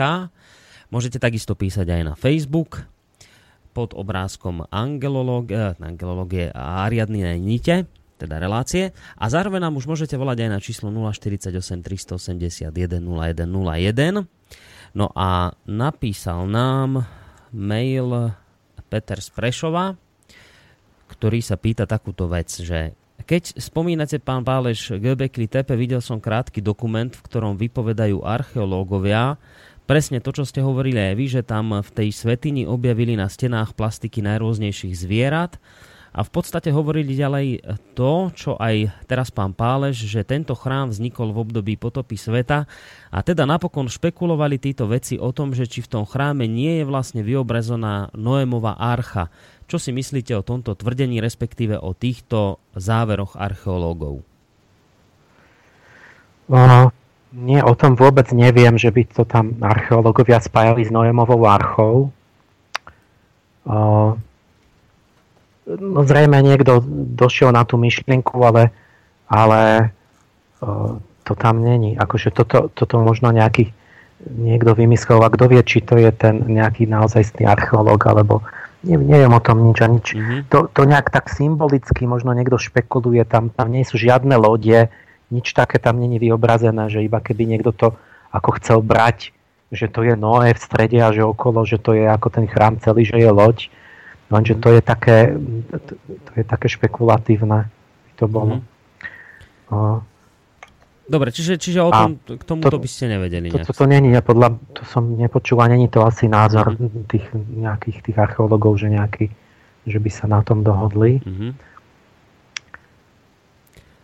No, ja som sa vás ešte chcel spýtať, ešte keď sme vlastne hovorili o tom, že táto vykopávka postavila v podstate tú históriu z hlavy na nohy v tom, že prestala akoby platiť tá Marxova teória, podľa ktorej, ako ste vyspomínali, spoločenská nadstavba je len produktom spoločenskej základne. Teda, že ako keby vyvrátila to tvrdenie, ktoré sa tu dlhodobo tradovalo, že najskôr ľudia musia uspokojiť svoje základné potreby, teda, že najskôr sa musí rozhýbať nejaké hospodárstvo, až potom sa môže človek začať zaoberať filozofiou a náboženstvom, tak že vlastne práve táto vykopávka toto ako keby jednoducho nejakým spôsobom zvrátila, alebo poukázala na to, že sa historici a archeológovia mýlili, keď toto tvrdili. A vy teda, ako hovoríte, vy ste už na to poukazovali pred 20 rokmi. No, ale ja teraz... Áno? No, rušil, že zaujímajme teraz, tu je určitý magický moment veľmi, že jak som to ja mohol vedieť. No. Ja som opísal, že presne vtedy bol presne tento akoby najdôležitejšia zmena tej myšlienkovej atmosféry, akoby to je to kolektívne nevedomie, že iný obraz sveta tí ľudia a teraz nikto to nemohol vedieť a jak som to vedel. A no, to nebol výskum... spýtať, že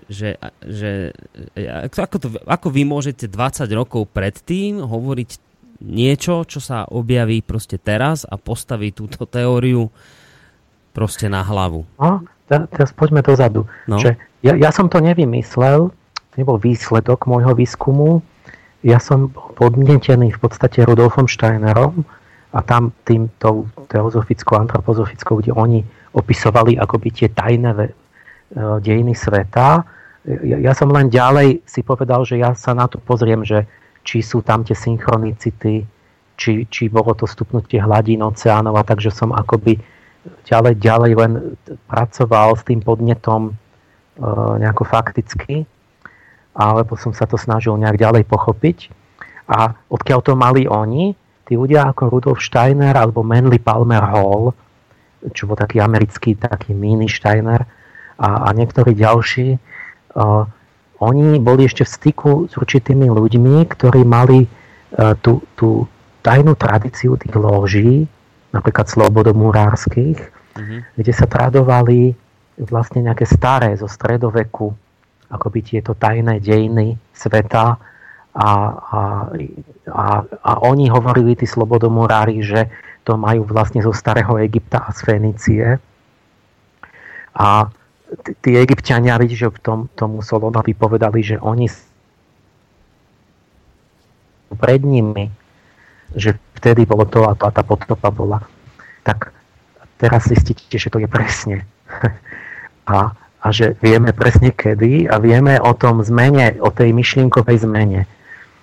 Tak ja neverím, ja nie som nejaký ľahkoverný veriaci na ezoterické tie.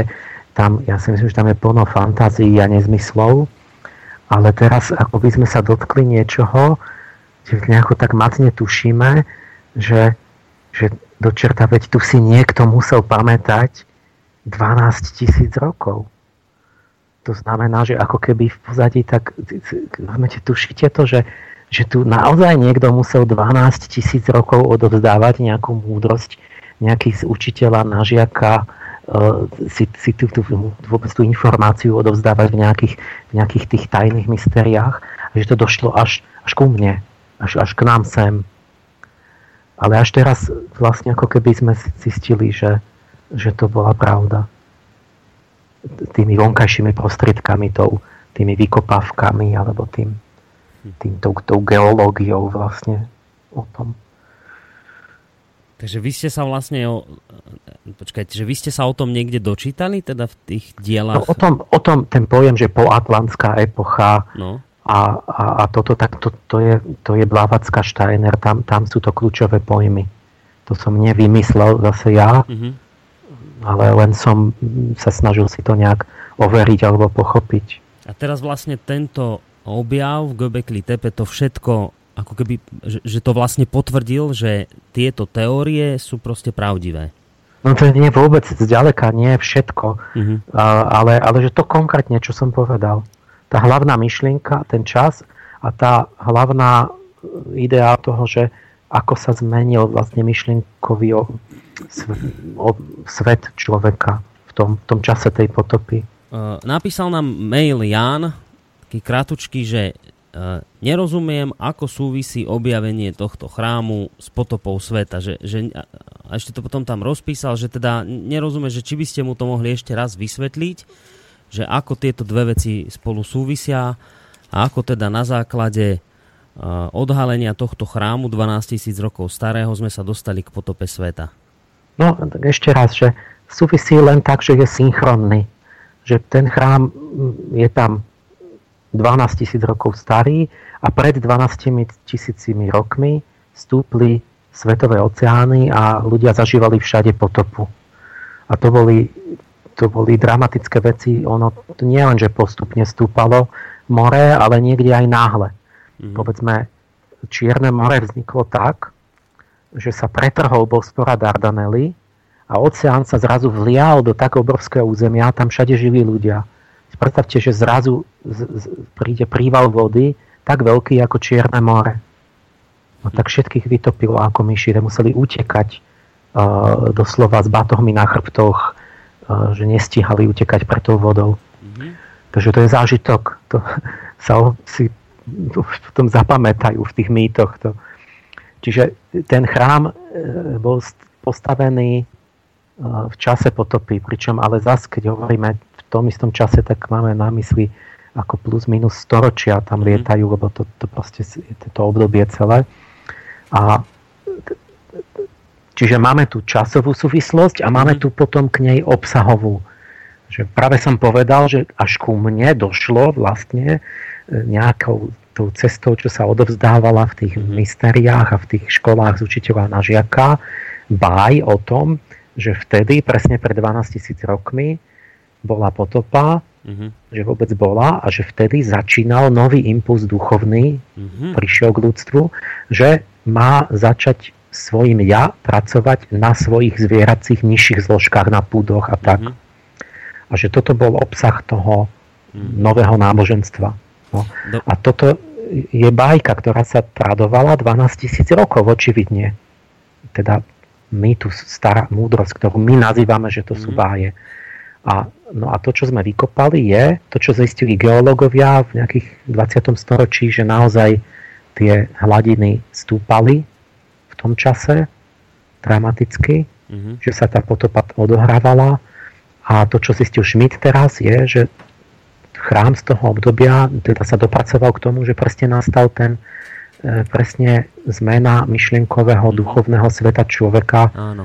Tak, ako je opísaná. Teraz to už dáva zmysel. A myslím, že máme niekoho na telefónnej linke, takže si vypočujeme otázku poslucháča. Dobrý večer.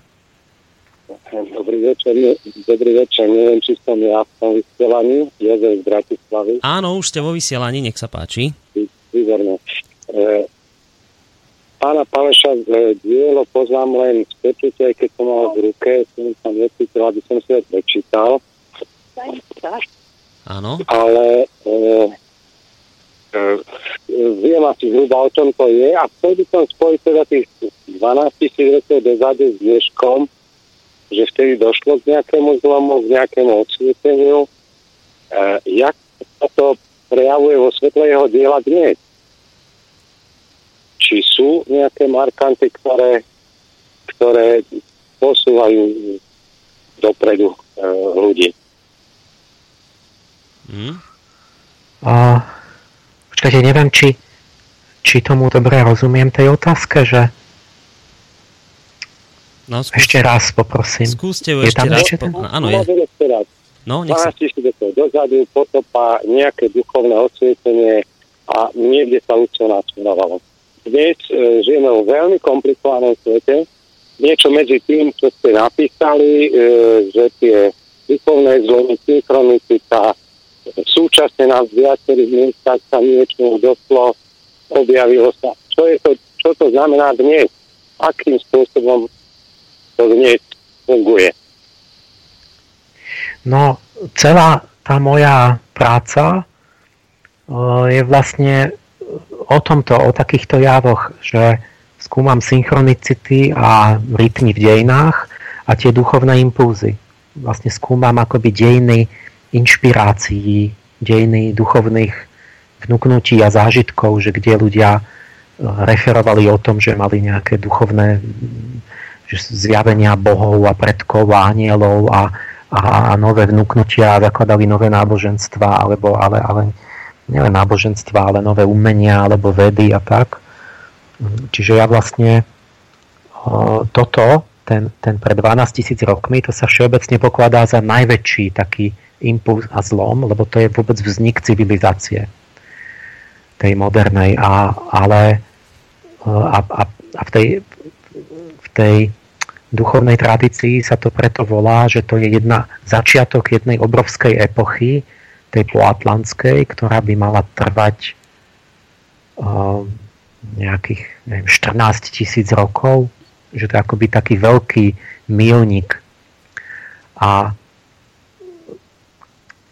to, čo potom ja skúmam, že vlastne ukazujem, alebo teda sa mi zdá, som presvedčený, že vlastne tie duchovné impulzy, ale menšie, prichádzajú stále až do súčasnosti, že sú v tom určité pravidelné rytmy, že sa veľmi často dejú synchronne na rôznych miestach na Zemi, v tej istej chvíli, rovnaké vnuknutia, bez kontaktu, nezávisle jeden od druhého.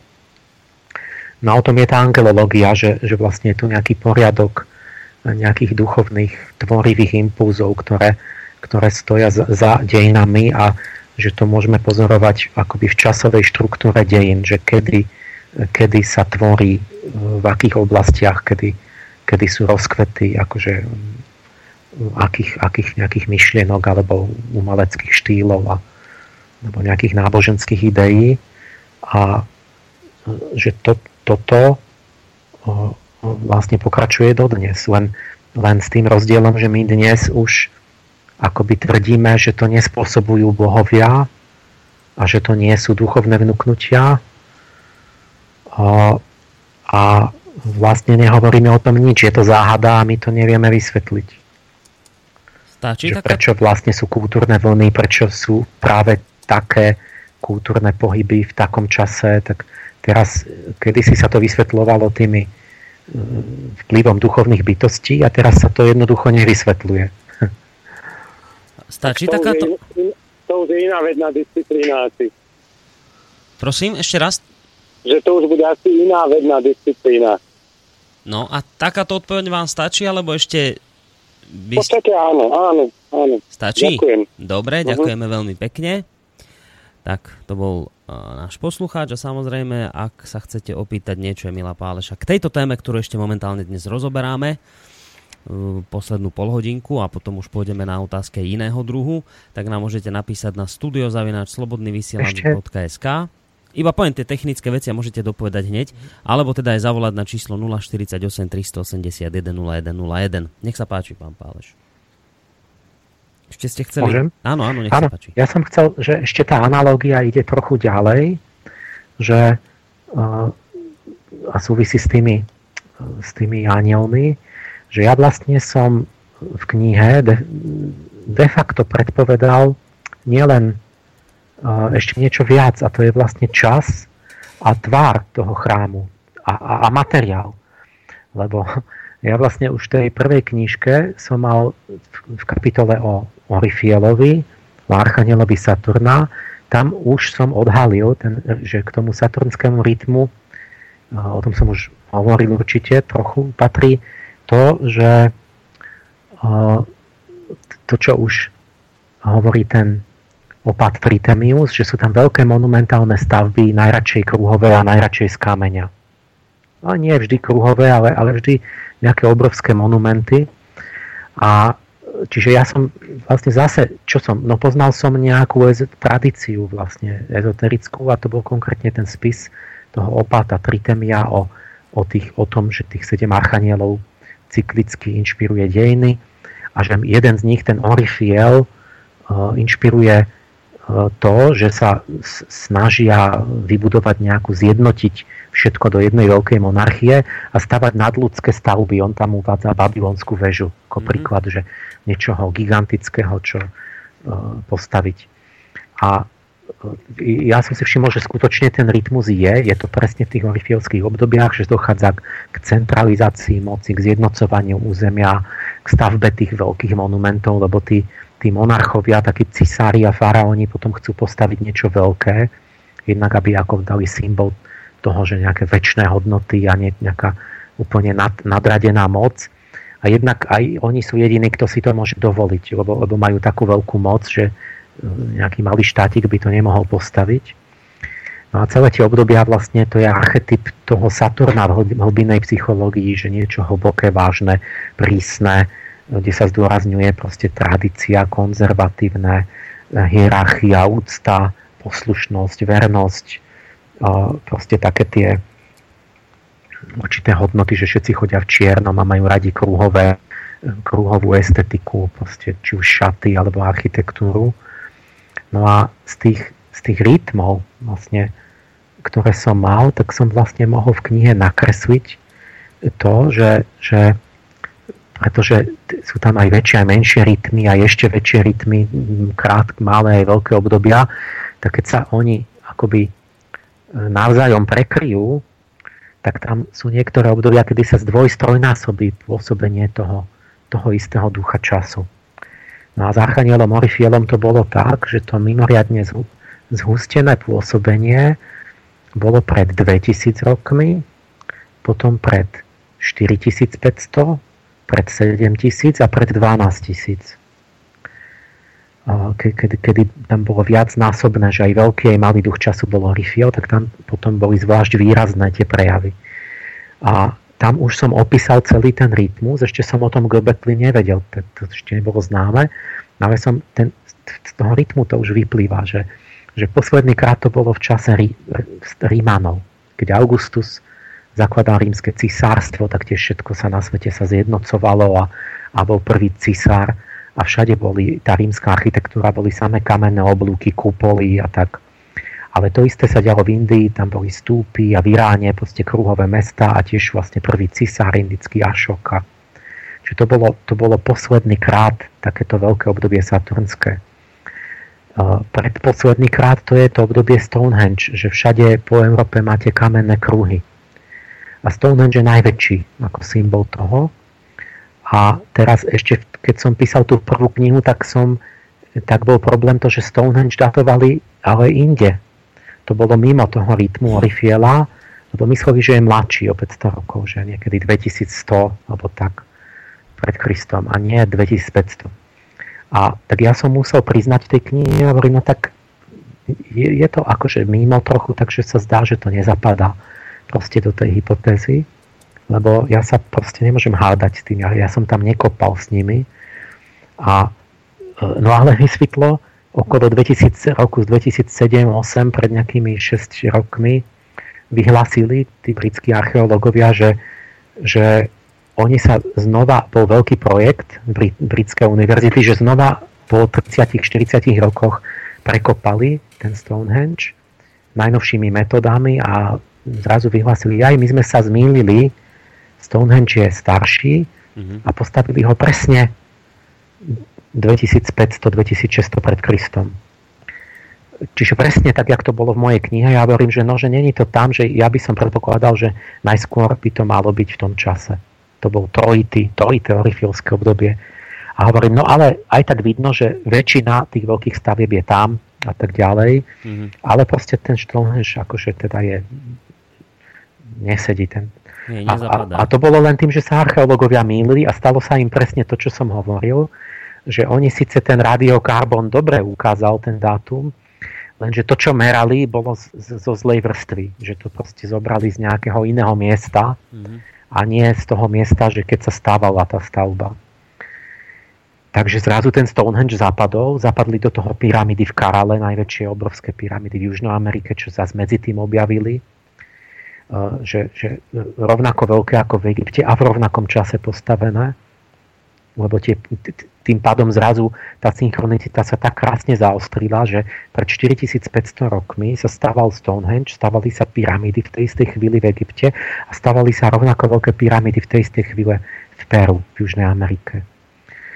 A ďalší objav, že 7000 pred Kristom, ďalšie také obdobie, tak objavili nemecký Stonehenge Gosek, čo je tiež také kruhové observatórium, veľmi také významné, slávne. Presne zapadol do toho. Tam asi len o nejakých 50-100 rokov je to, no ale však to obdobie má 350 rokov.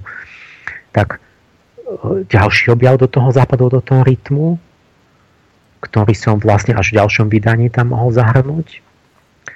A ten Gosek, to sa volá, to je kruh a to sa nevolá kromlech, ale sa to volá rondel. A to je vlastne, to sú akoby kruhy, ktoré sú 7000 rokov staré a tiež to bola móda a tie rondely to boli skôr také kruhové, veľké priekopové valy, akoby také stavby, také hradiska, že. A to bolo aj všade v Strednej Európe, aj u nás to je, na našom území sú rondely. A tiež sa hovorilo ešte v 70. rokoch, že toto je výtvor lendelskej kultúry, takzvanej, a myslelo sa, že sú staré nie 7, ale asi len 6000 rokov, že sú mladšie. A medzičasom, jak to pokročilo, a to už je dávnejšie, tak to museli predatovať a ešte rondely teda sú okolo tých necelých 7000 rokov staré, čiže spadajú do toho Orifiela. Zase sa archeológia mýlila. A teraz, keď idete ešte ďalej, 12 000 rokov dozadu, tam nájdete veľké orifielské obdobie, no a tam zrazu nájdú zase kamenné kruhy. Čiže ja som to už, nemohol som to napísať, že kde to nájdú a že to nájdú.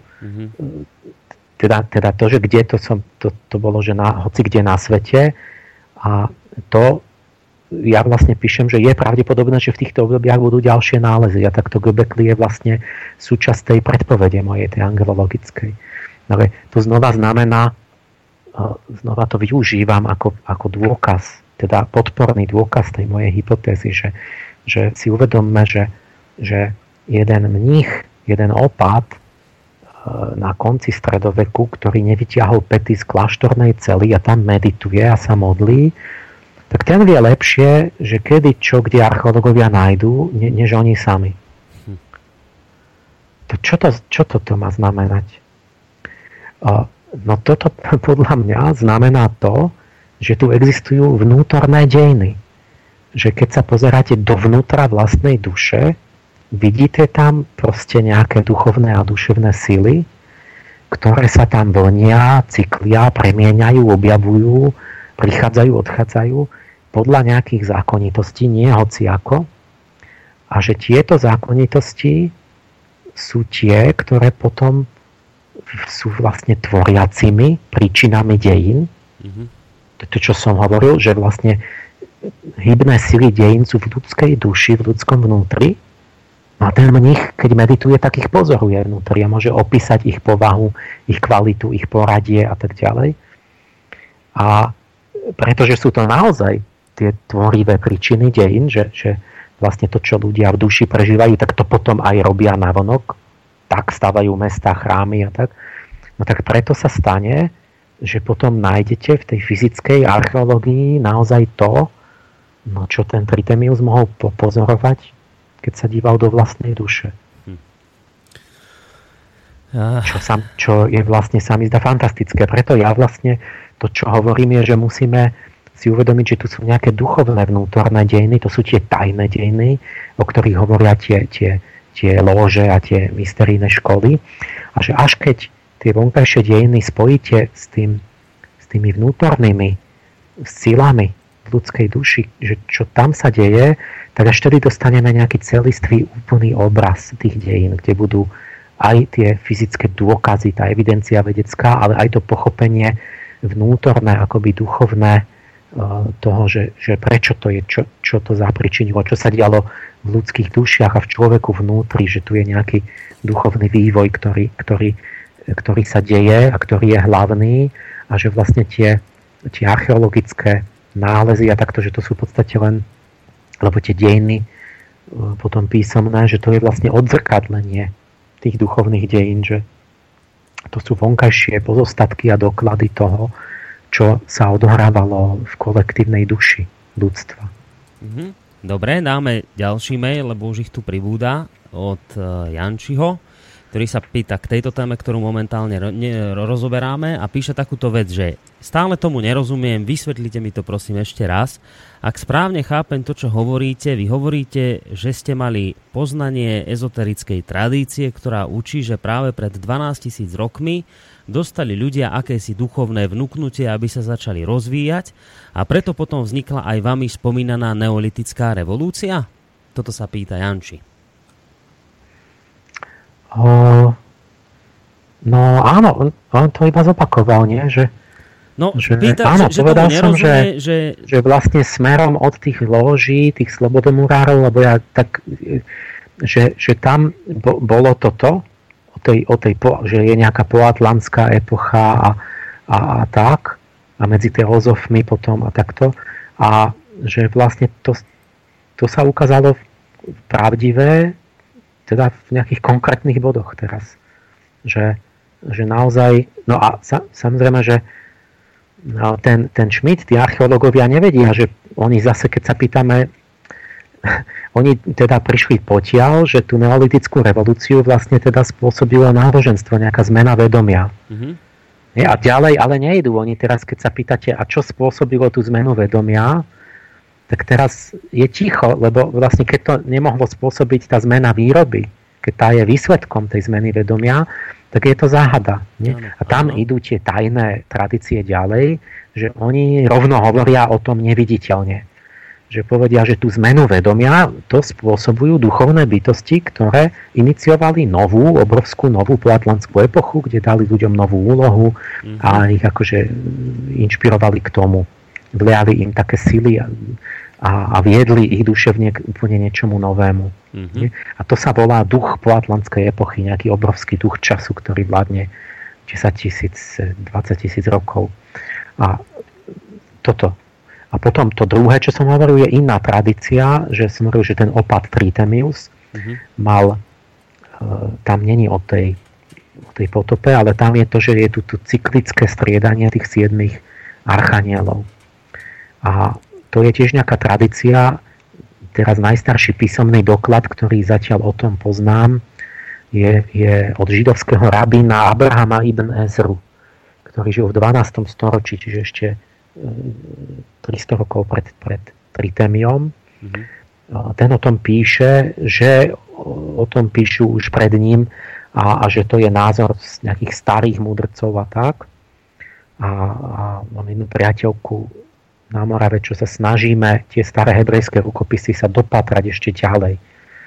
Že odkiaľ to mali a kto to, či to ešte pred tým Ezrom, či to niekto písal, ale ono je jasné, že to pochádza evidentne už z toho starého Babylonu, lebo to oni vymysleli všetky tieto teórie o tých 7 duchoch, ktorí sa striedajú cyklicky v tomto poradí. Mm-hmm. Čiže to je nejaká ďalšia ezoterická tradícia, nejaká, čo siaha až do toho šerého dávno veku sa traduje. No a tiež viete, že tie rytmy vlastne zodpovedajú nejakej skutočnosti, že postupne, jak sa objavujú alebo sa opravujú tie chybné dátumy tých monumentálnych stavieb, tak to tam krásne zapadá do toho rytmu Orifiela, ako keby to bolo nejaké puzzle, tá skladačka. Neviem, či dnes sme nezrozumiteľní, alebo o čo ide, ale mám tu ďalší mail od Romany, ktorá mám pocit, že tiež nevie teraz, že ako ste to mysleli, lebo ona sa zase takúto vec pýta, že hovorili ste, že vy ste vedeli, alebo že ste teda predpovedali objav v Göbekli, ale nie priamo ako v Göbekli, a že ona sa odvoláva na to, čo vy ste hovorili, že vedeli ste, že to bude nejaká kruhová stavba, keď sa takéto niečo objaví, a nerozumie tomu stále, že ako ste vedeli, že to bude kruhové. No ja som prednášal a písal to,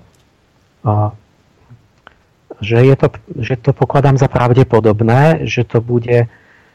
Prečo? V podstate už to, čo som ja hovoril navonok, už nebola nejaká intuícia moja, to bol racionálny vlastne záver, že som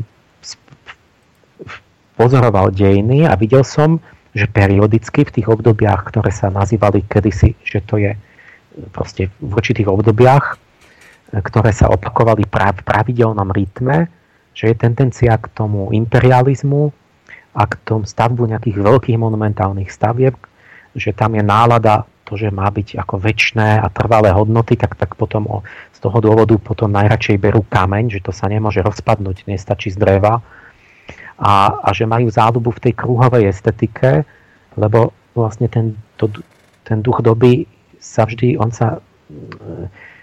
každý geometrický tvár má nejaký význam, a mať gulu alebo kruh na sebe, napríklad šaty cylindrové, valcovité, gulaté, alebo mať gulatý chrám, tá gula vyžaruje tie do seba uzavreté statické niečo, dokonalý tvar, ktorý má jeden jediný stred, tak ako ten cisár, a to je proste nálada nejakého konzervatívno-statického človeka. Mm-hmm. Takže tam je vnútorná súvislosť, že prečo je to kruhové, ale ja som to proste pozoroval, že to tak je, že sú kamenné kruhy, sú rondely, sú rímska architektúra, samé oblúky. Mm-hmm.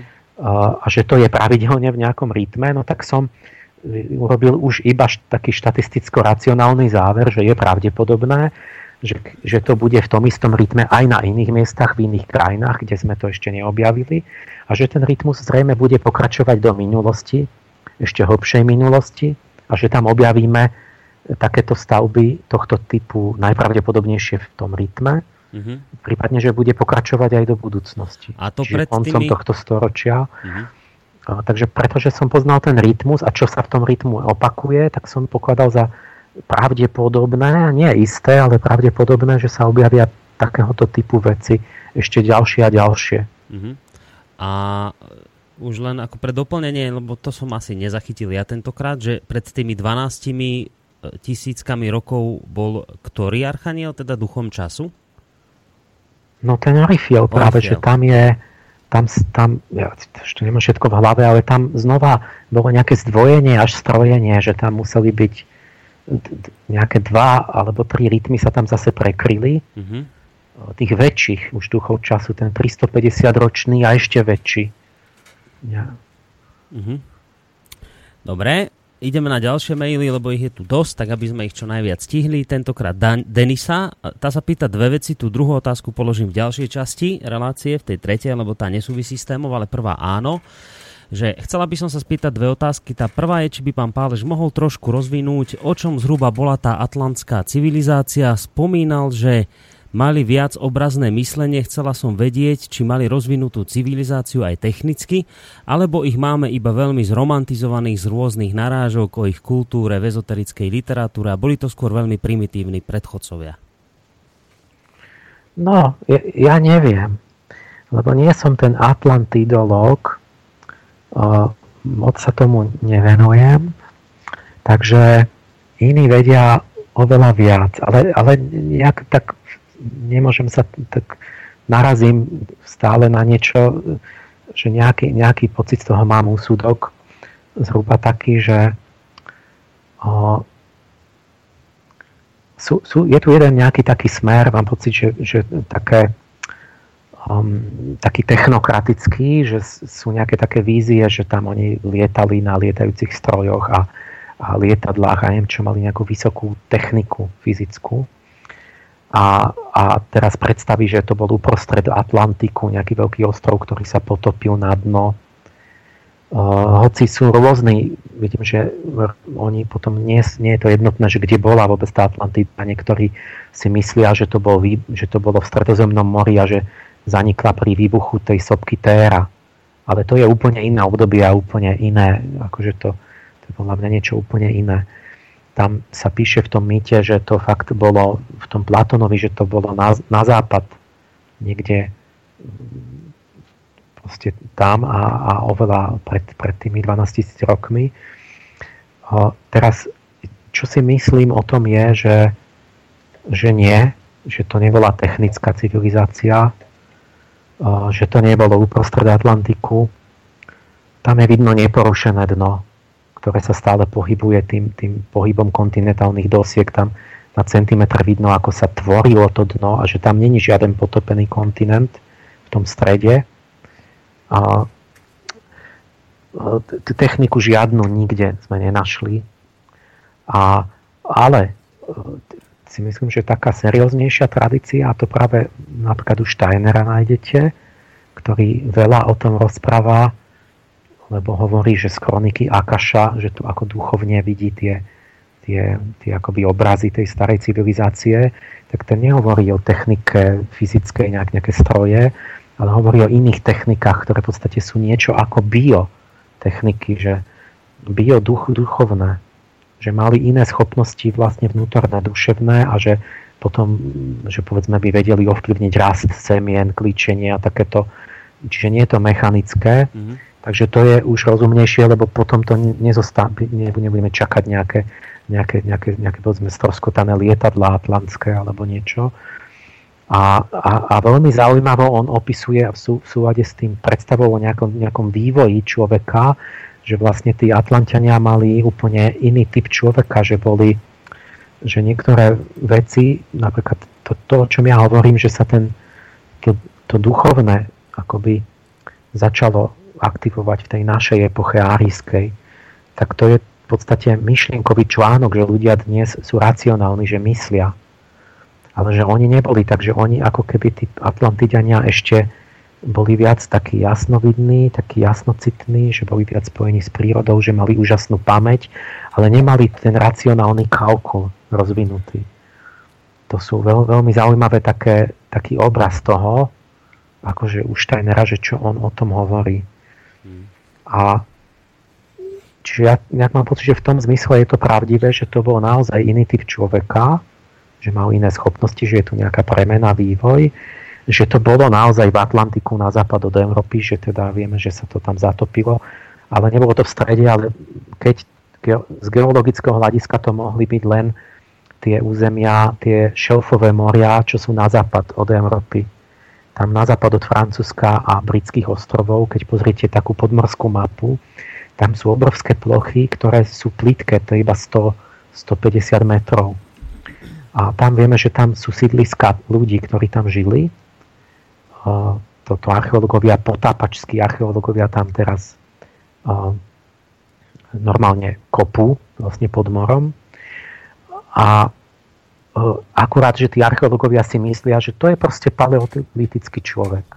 Čiže ten Kromaňonec, ktorý chodí v kožušinách a ktorý maloval tú Altamíru a tak, že to je nejaký taký obyčajný primitív. A vlastne tie tajné školy hovoria, že no pozor, on je iný než dnešný človek, že nemá rozum a tak, teda nebazíruje tak na nejakom rozumovom plánovaní alebo nejakých iných, ale že za to, nie že, on, že my máme a on nemal ešte, že on nemal to, čo máme my, ale on mal niečo, čo my nemáme už. Nie, že v tom, že tá materialistická archeológia si nevie predstaviť, že to mohol mať aj on nejaké vyššie schopnosti od nás, ktoré my sme medzi tým strátili. Mm-hmm. A to sú tie, že jasnovidnosť a takéto telepatia a také veci, ktoré ako keby my máme v nejakých pozostatkoch a není nám jasné, že nevieme to už dobre používať a ktoré možno boli oveľa, pravdepodobne boli oveľa rozvinutejšie, keď už si len uvedomíte, že najviac rozvinuté majú schopnosti napríklad prenašania myšlienok ľudia, ktorí najmenej rozmýšľajú. Alebo že majú tie jasnovidné zážitky. Čiže tu sa prelievajú tie sily tak, že keď sa preliala tá sila do rozvoja intelektu, tak sa museli nejaké iné staré sily stratiť. Pozerám teraz do našich mailov, máme tam otázok dosť, ale všetko sú to otázky, ktoré už sú mimo našej dnešnej témy, takže by sme to mali nejako uzavrieť, túto tému, a ja to uzavriem jedným konštatovaním z článku, ktorému sa vlastne dnes venujeme a ktorý ste v tejto súvislosti aj napísali, ako teda tento najstarší chrám otočil históriu z hlavy na nohy. Tak vy v závere toho článku píšete takéto konštatovanie, že dejné rytmy a krivky svedčia o tom, že ľudia nekonajú slobodne. Nasledujú impulzy vynárajúce sa z tajomných hĺbok nevedomia, ktorých pôvodu nerozumejú. No vynikajúci jednotlivci zároveň svojimi životmi dokázali, že človek má potenciál narodiť sa druhýkrát v duchu a byť slobodný, len u väčšiny ľudí je táto zlatá hrivna zakopaná a spí. Tak toto by som vás poprosil, keby ste nám mohli toto, čo ste vlastne tam v tom, na závere tohto článku tvrdili, nejak bližšie vysvetliť. Čo si pod týmto máme predstaviť?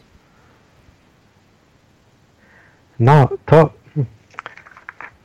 to je taký nejaký veľký podnet z tej mojej práce. Totiž ja ako začnem tým všade, že proste pozorujme realitu, vlastne tie dejiny a ukážem zrazu, že sú tu kultúrne rytmy, že sa do veľkej miery pravidelne opakujú nejaké veci. A potom, keď ma chvíľu na mňa počúvajú tí ľudia, tak sa väčšinou všade opýtajú, že to práve tak my máme vôbec slobodnú vôľu, keď vlastne vieme to, keď sa tu pravidelne opakuje, že povedzme, sú pravidelne vojny v každom samaelskom období, tak zrazu si uvedomia, že čo keď nemáme slobodnú vôľu, keď sa to dá, je to vypočítateľné a je to v nejakom podstate mechanickom vzorci dopredu dané aj dozadu. A to je dobrý začiatok sa pýtať, že no a teda máme alebo nemáme tú slobodnú vôľu, lebo každý to má za takú frázu, že máš slobodnú vôľu, ale keď potom robíte psychologický výskum alebo takýto historické, zistíte, že na kde ju má, kde ju máš, keď môžem vypočítať tvoje správanie a ešte aj zlé veci robíš a si nešťastný, ale nevieš to prestať robiť. A zistíte, že to vyzerá, že ľudia nemajú. Že ako v celku ten dáv, ako keby nemal slobodnú vôľu, ale bol len akoby bábky na nitkách nejakých síl záhadných, ktoré sa vynárajú z tej hlbokej ľudskej psychiky. Ano. Nevieme odkiaľ. a sú veľmi mocné a či už sú to bohovia, alebo to niekde v tých akože v mozgovom kmeni, podľa dnešnej teórie vlastne tí bohovia sú niekde v mozgovom kmeni, v nejakej podvedomej mysli, tak sa si uvedomíte, že asi nie sme slobodní. A toto aj polovica neurologov hovorí, že nemáme slobodnú vôľu, že to zistili výskumom mozgu. No ale potom, že, no pozor, ale nie všetci, lebo niektorí jednotlivci, tí vynikajúci, aj na tých duchov času, aj na všetko reagujú tak, že sa to zdá byť slobodné, že oni to pretvoria tie impulzy konštruktívne, slobodne na niečo dobré, že očividne nie sú závislí a tak. To znamená, že niektorí ľudia vedia byť ako keby vládnuť týmto svojim silám vnútorným. Ale väčšina nie. Mm-hmm. A čo to teraz znamená? No, podľa mňa to nám stále všetky tie náboženstva hovoria, že vy máte potenciálne máte duchovnú iskru, čiže v sebe moc, ktorú nemajú zvieratá. Zvieratá sú vyslovene neslobodné a nemôžu nič iné s tým robiť. Musia nasledovať inštinkt. Ale človek nie, tam sa môže zapáliť tá zlatá duchovná iskra tej sebareflexie a toho duchovného seba uvedomenia a potom človek začne vládnuť týmto silám púdovým, ktoré ho ovládajú. Môže začať, ale musí to urobiť sám. Že to sa nestane samo. O tom je to náboženstvo, že vy musíte začať chcieť, musí to byť vaše rozhodnutie, musí v tom byť dokonca zápas a úsilie. To je to o tom mýtu, to slnečný hrdina. Ten slnečný hrdina, to je ten hrdina tej duchovnej iskry, toho duchovného zlata, ktorý s tými príšerami podvedomia, s tými púdmi sa pustí do boja, zvíťazí nad nimi a potom on sa stane vlastne človekom, alebo vzorom človeka až vtedy, že prekoná to zvieracie v sebe. Čiže na toto nás upozorňujú náboženstvá, že my máme tento potenciál. Ale keď ho neprebudíme, tak v podstate sme na úrovni zvierat. Akurát, že máme viac mozgovej kôry, tak si tie rozkoše a pôžitky vieme lepšie zorganizovať a uspokojiť, lebo ešte aj rozum na to použijeme. Ale to nie je celý človek toto. Čiže toto je také nejaké veľké podnet, že keď patráme po tých rytmoch slobode, že sa až dopracuje k tomu, že kto sme, na čo sme tu, čo máme, aké máme skryté možnosti a potenciály a od čoho závisí, či ich prebudíme. A uvedomiť si, že tu sme v nejakom takom polovičnom štádiu vývoja, že človek ako keby už používa tú iskru toho rozumu, akože tej schopnosti si uvedomiť sám seba, ale ako keby to bolo len také nepodarené polonarodenie, lebo používa ako keby len návonok nejak na ten fyzický svet, že my už sme ovládli prírodu. My sme schopní nechať zničiť planetu, alebo neviem, doletieť na Plúto a tak. A meníme proste počasie a tok riek a hocičo. To už máme v našej moci. Ale to, čo už dobývame vesmír, aj to, čo vôbec nie je v našej moci, to nedobité územie, to je naša vlastná duša, naše vnútro. Že človek ovláda prírodu, len sám seba neovláda. Tam, keď ja mám nejakú túžbu a strach a niečo, tak tam si nevie pomôcť ten človek. Tam urobí aj hociaké blbosti, lebo ho to niekde ťahá, alebo niekde... Tam musí ísť ďalej ten vývoj, lebo už je to nebezpečné. Proste my máme veľmi mocného človeka, ktorý nie je pánom sám seba. Takže a my tie vnútorné svety, ktoré tomu zodpovedajú, ja som tam dal také krátke príkladiky, že vlastne tie v podstate v tom našom astrálnom tele je zverokruh, čiže ja tam mám vtáctvo vnútorné, to je určitá sila duševná, tá venušanská, ktorá vonku vytvorila vtákov v evolúcii. No ona žije vo mne a to sú vnútorné vtáctvo vlastne. A keď určité duševné proste city určitého druhu a pocity a deje a že čo ja mám s tým mojim vnútorným, to si uvedom, že ja mám vnútri zvieratá, nielen vonku.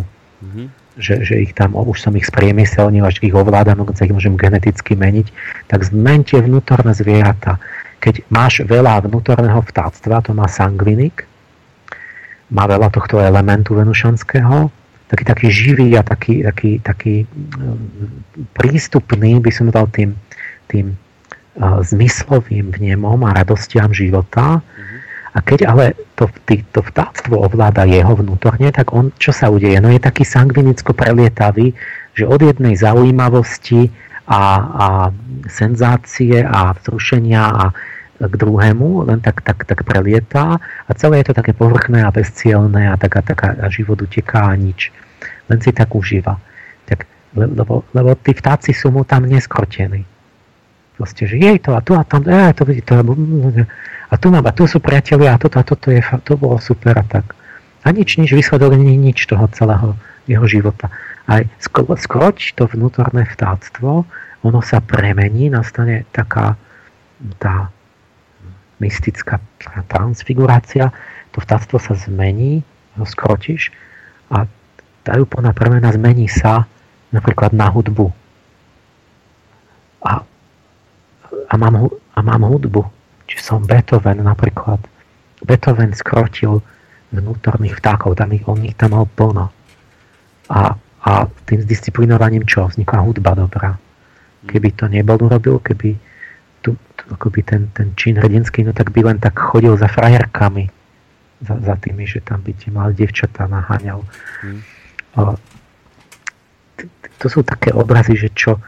A ja som si pritom spomenul od Teilharda de Chardina, on mal taký slávny výrok, že to je presne o tomto, že ako keby tam v tom neolite sa začalo to, že ako by tá naša iskra ducha začala ovládať prírodu, zvieratá, rastliny. A že my sme stále v tej epoche a stále je to úloha a ona sa musí podľa mňa zvnútorniť, že my musíme začať ovládať aj tie vnútorné zvieratá a rastliny. Asi preto hrozí, že ničíme prírodu, lebo navonok ju už ovládame, ale seba neovládame. No ten Teilhard de Chardin mal ten krásny výrok a to je veľmi známe, ale je to o tomto vlastne, že hovorí, že raz príde deň, keď po pokorení vesmíru, skrotení vetra, prílivu, odlivu a zemskej príťažlivosti začneme využívať sílu lásky. A v ten deň po druhýkrát v dejinách sveta objavíme oheň. A aký oheň? Ten duchovný. Keď človek objavil oheň, potom už mohol začať variť mäso a už začal byť pánom prírody. To taký prvý krok. A keď objavíme ten oheň tej zlatej iskry ducha v sebe, ktorá začne vládnuť tým vnútorným zvieratám a rastlinám, tak vtedy sa asi dovrší tá neolitická revolúcia. No a kde si tu? Aj duchovne, nielen navonok. A kde si tu by sme mohli našu dnešnú tému uzavrieť? Myslím, že sme spomenuli všetko, čo bolo treba a čo bolo dôležité k tejto téme povedať. A urobíme to opäť tak, že dáme pesničku a po nej sa vlastne prehúpneme do tretej časti relácie, v rámci ktorej vy už veľmi dobre viete, vážení poslucháči, že sa môžete pýtať aj na iné témy, nie len na tie, ktoré súvisia s dnešnou témou. Začne mailami a potom, ak bude teda z vašej strany záujem aj od poslucháčov telefonujúcich, tak samozrejme aj telefóny budeme dvíhať. Takže pesnička.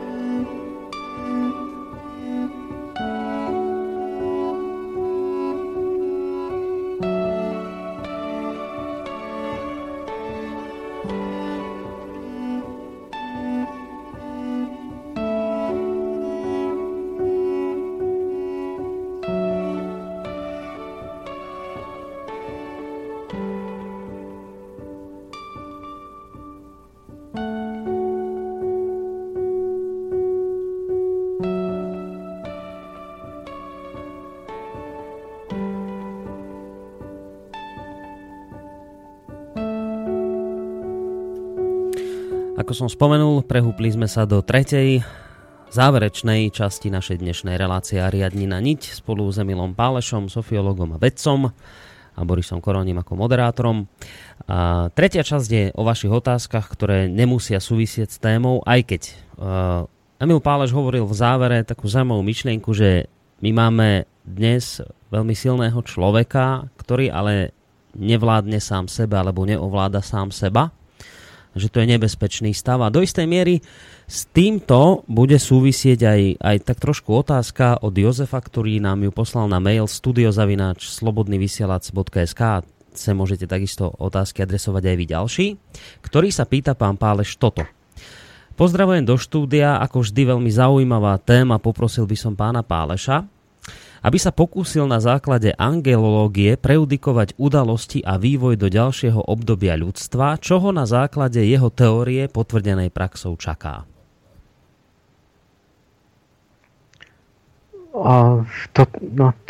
To nezvládnem. Akože v odpovedi na otázku. Lebo neviem ani, kde by som začal. To je...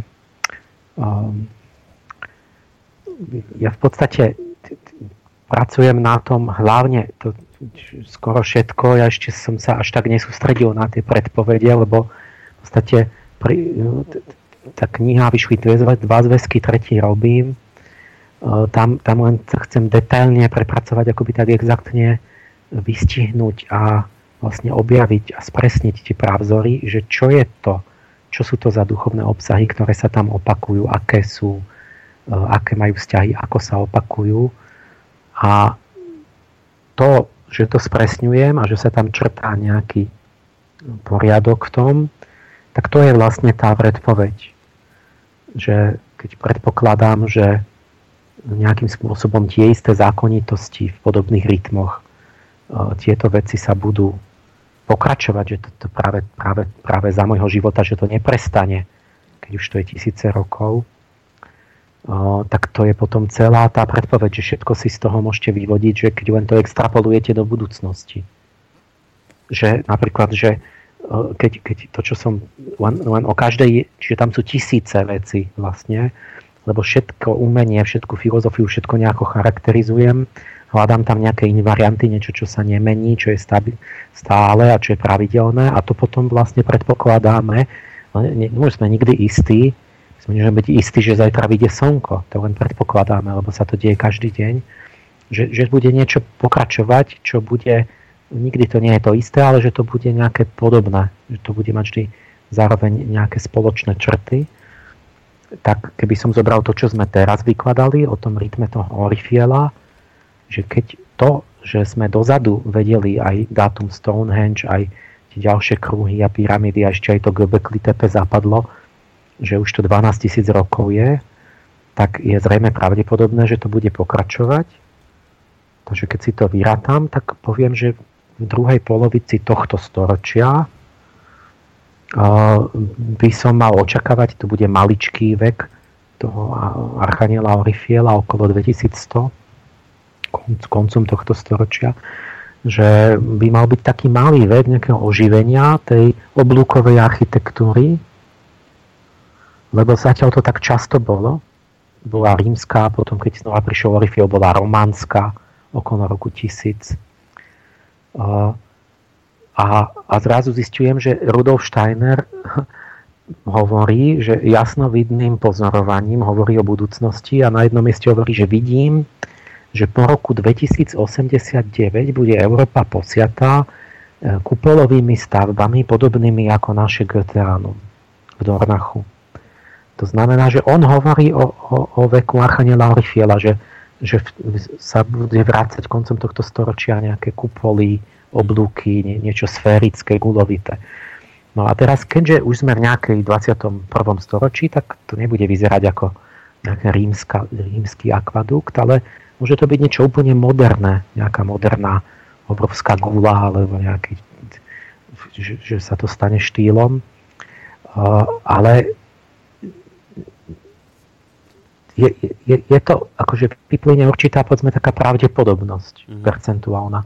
Ale nemusí to byť, nevždy to bola architektúra, lebo v poslednom období Orifiela to Bolo v architektúre, to bolo okolo roku 1600, lebo sa začali s obľubou stavať výťazné oblúky. Mm-hmm. Ale inak nie veľmi, iba toto. Ale namiesto toho sa všetci obliekli do takých tvárov, že španielská móda celá bola z gúl, kúželov a valcov, cylindre na hlavách, gúlové nohavice páni, dámske oblečenie bolo z dvoch kúželov. A čiže zrazu ako keby to má premeny, že zrazu to máte, tú estetiku, ale je to v móde. A o čo viac to bolo v móde, akoby o to menej to v tej architektúre mali. Čiže vždy je tam aj niečo iné, ale je tam spoločná tá niť. Mm. Čiže to je jedna konkrétna predpoveď, ktorá je asi pravdepodobná na základe toho, že to bolo tak doteraz. Ja len rozmýšľam, keď hovoríte o tých kopulovitých a guľovitých stavbách a architektúre, že či to nemôže súvisieť nejak s islamizáciou Európy.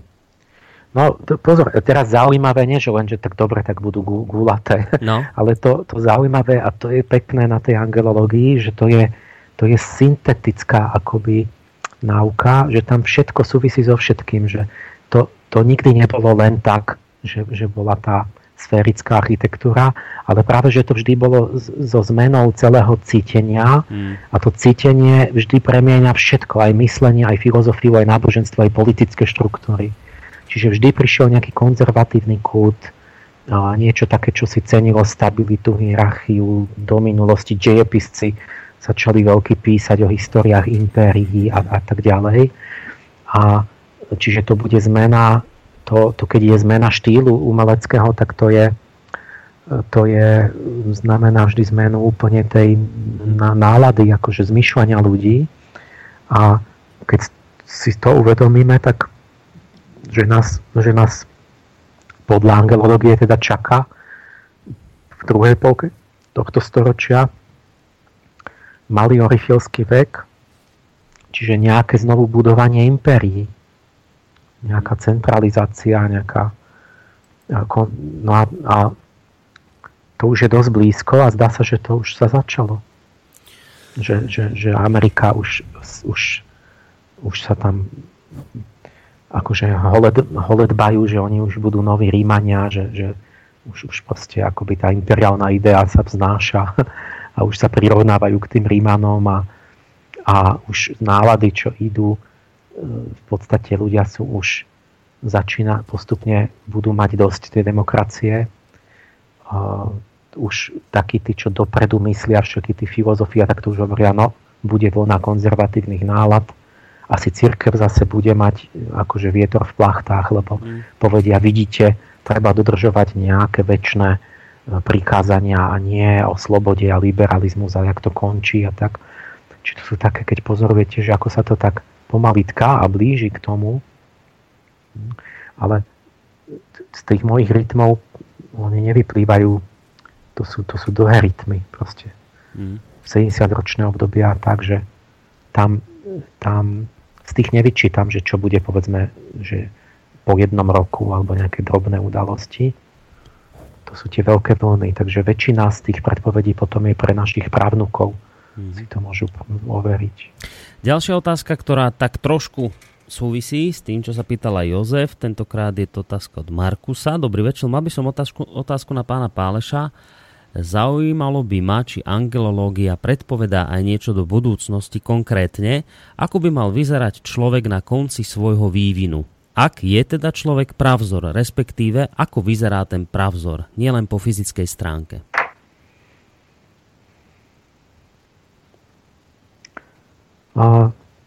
O tom predpovediach som hovoril teraz, že, ano, to, ale že to je strašne nesmierne konkrétne, že ja poďme...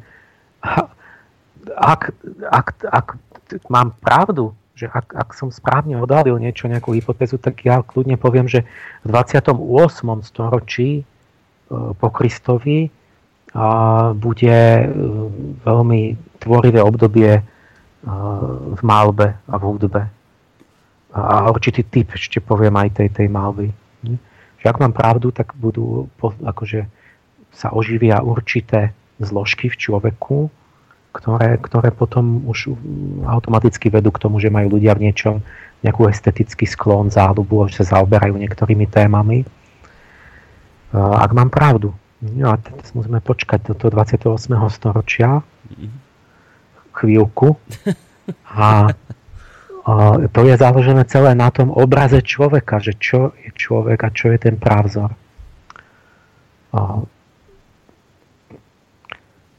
Že vlastne tento duchovný obraz človeka, ktorý je v pozadí tej mojej práce, je zase taký, že vlastne človek má ako keby, že obsahuje určité archetypálne sily, duševné sily, ktoré sú rôzne symbolizované v podobe tých zvierat alebo bohov, alebo kde máte v podstate ich obrazne, ako keby v tých starých dobách to obrazne vyjadrili tú štruktúru človeka pomocou tých božstiev, ktoré v podstate v našej duši pôsobia, alebo pomocou toho zverokruhu, že je nejakých 12 základných síl. Ja viem, že ten barán je sila nejakej vôle prieraznej a neviem, blíženci sú kombinačný intelekt a takéto. A my dnes to v psychológii máme sklon vyjadriť nejakým abstraktným pojmom, že to preložíme. Ja neviem, že váhy by boli nejaká sila, ktorú by som povedal, že emocionálny proces, ktorý súvisí s nadväzovaním vzťahov a tak. Ale tie obrazy sú vlastne také krajšie a také celistvé, to sú také syntetické symboly. Ale tá moderná reč je zase analytickejšia, je presnejšia. Ten vedec to vyjadrí ako keby ostro, presne, nejakým termínom, nejakým pojmom proste psychologickým. Takže to treba spojiť dokopy, tú obraznosť s tým novým vedeckým myslením. A potom vlastne ten veľký obraz je ten, čo o ňom hovoríme dnes stále, že my nemáme v sebe len tie síly tých, že človek je ako keby iný od zvieraťa tým, že my máme okrem týchto duševných síl, ktoré majú aj zvieratá, majú všetky duševné procesy, zviera tiež cíti a túži a tak. A my máme tú duchovnú iskru, tú duchovné, to čo hovorí, že to je kus slnka, že to je dár tých slnečných bytostí a tá je v strede a tá má tú moc všetky tieto nižšie, tie zvieracie sily v nás harmonizovať, vlastne regulovať, ovládať, uvádzať do harmonie a v podstate, lebo tá jediná má tú dár tej slobody a toho sebavedomia a ona má za úlohu vlastne ovládnuť, ušľachtík, ako keby mať na úzde všetky tie zvieratá a že človek je jediný, ktorý má v sebe ako keby všetky zvieratá rovnomerne. On nie je ani jedným z tých zvierat, ale on má v sebe všetky a z každého trochu a približne rovnako. Čiže ja mám v sebe celý zverokruh. A nie som ani rak, ani kozorožec, ani teda keď som kozorožec, to znamená, že mám trošku viac toho kozorožeckej sily, než tej radšej, ale nie toľko ako ten kozorožec, čo behá po tých skalách. Že tie zvieratá v tom duchovnom obraze, ktorý ja hovorím, tej mojej duchovnej biológii, vznikli akoby z právzoru človeka, ktorý obsahoval všetky duševné sily tak, že sa akoby vyliala jedna sila do hmoty, do hmotných tiel a utvorila fyziognomiu. Čiže keď tí vtáci mali veľa sangvinického temperamentu v sebe, ten sa vylial tak, že sa úplne stelesnil do vtáctva. Tí vtáči si poskakujú, čvirikajú, behajú, lietajú stále hore-dole a sú takí krásni a zalúbení. Ale oni majú ako keby len tú silu. Teda majú strašnú prevahu tej sily, ktorá sa úplne až zmení na iný typ zvieraťa potom. A človek je taký, že má všetko iba duševne v sebe, a má možnosť ako keby všetky tie duševné síly používať, ovládať, ale nesmie sa oddať jednej, lebo by sa začal meniť na zviera. Takže to je taký ten veľmi pradávny, krásny obraz, ktorý je stále za tým mojím, že ako človek vyzerá z duchovného hľadiska. Dobre, ideme ďalej, aby sme tých mailov stihli čo najviac. Od Jozefa, ten má dve otázky. Chcel by som vášmu hostovi položiť dve otázky. Aký máte názor, najskôr dáme tú prvú, že aký máte názor na knihy Doreen Virtue o anieloch? No, asi Doreen. Doreen. Doreen sa píše. Áno, Doreen. Áno, Doreen Virtue. Virtue. No, ja som samozrejme, ja to nevládzem čítať, lebo ona, ja budem písať jednu knihu celý život a ona je lepšia spisovateľka, lebo ona aj už asi 40 ich možno stihla napísať. Ona napíše asi, si sadne a za týždeň má knihu. A no, týmto ste už čiže ja to nevládzem čítať, ja som ale z takej povinnosti, že by som mal vedieť, čo sa píše o anjeloch, tak som si nejaké 2-3 kúpil a potom sa to snažím čítať, ale nevládzem, lebo proste ma to nudí. Mm-hmm. Ale tak ma zaujíma, že teda čo ľudia o tom hovoria, čo si myslia a tak, že čo sa deje. No, ja si o tom myslím, že je pekná blondínka, sympatická. A vidno, že to je ten typ, ktorý máte sily sympatie, proste tí ľudia lásky a toto. A akože ja týmto ľuďom nenadávam, že ako skeptici, lebo ja viem, že oni majú práve tú polovicu pravdy, že ktorá je v tom cítení, že tu áno, je tu proste, že keď tá sila sympatie, že potom človek má určité vnemy nadzmyslové, aj myšlienky môže prenášať a všeličo. A oni to zažívajú a niečo a tak. Lenže oni by práve potrebovali tú druhú stránku, ten kritický rozum používať a to oni nemajú. Takže vznikne taká polopravda, že tam vidno, že ona, takí ľudia ako ona, že oni v podstate píšu, preto sa im tak ľahko píše, lebo oni v podstate len akoby mediálne zoberie pero do ruky a píše, čo ten prúd jej diktuje, že čo jej vnútorne príde, intuitívne napíše. A ona sa nemusí zdržovať tou otázkou, že či to je pravda. To, čo mňa tak strašne zdržuje, že mňa tiež napadne hneď. Ale, a mohol by som to napísať, ale mne trvá 15 rokov, než ja overím to prísne, že či to je ale pravda. Že proste, alebo to nie je pravda. A oni proste tou dôverou v to, takou naivnou, že proste keď sa mi objaví nejaké vnúknutie, nejaká myšlienka, že tak to je zrejme od Anielova, od Boha, no tak to napíšem, že to tak je. A myslím si, že mi to teda inšpiroval Ježiš, alebo Michael, alebo tak. A nestarám sa, nezistujem, že či náhodou tam nebola milná informácia, že potom, či to nebol náhodou diabol, alebo či to není moja vlastná fantázia. A nezisťujem ani, keď viem, že druhý takisto píšu knihy a hovoria, že im tí anjeli hovoria niečo úplne iné, tak viem, že niekto z nás sa musí mýliť. A predpokladám, že sú to tí druhí.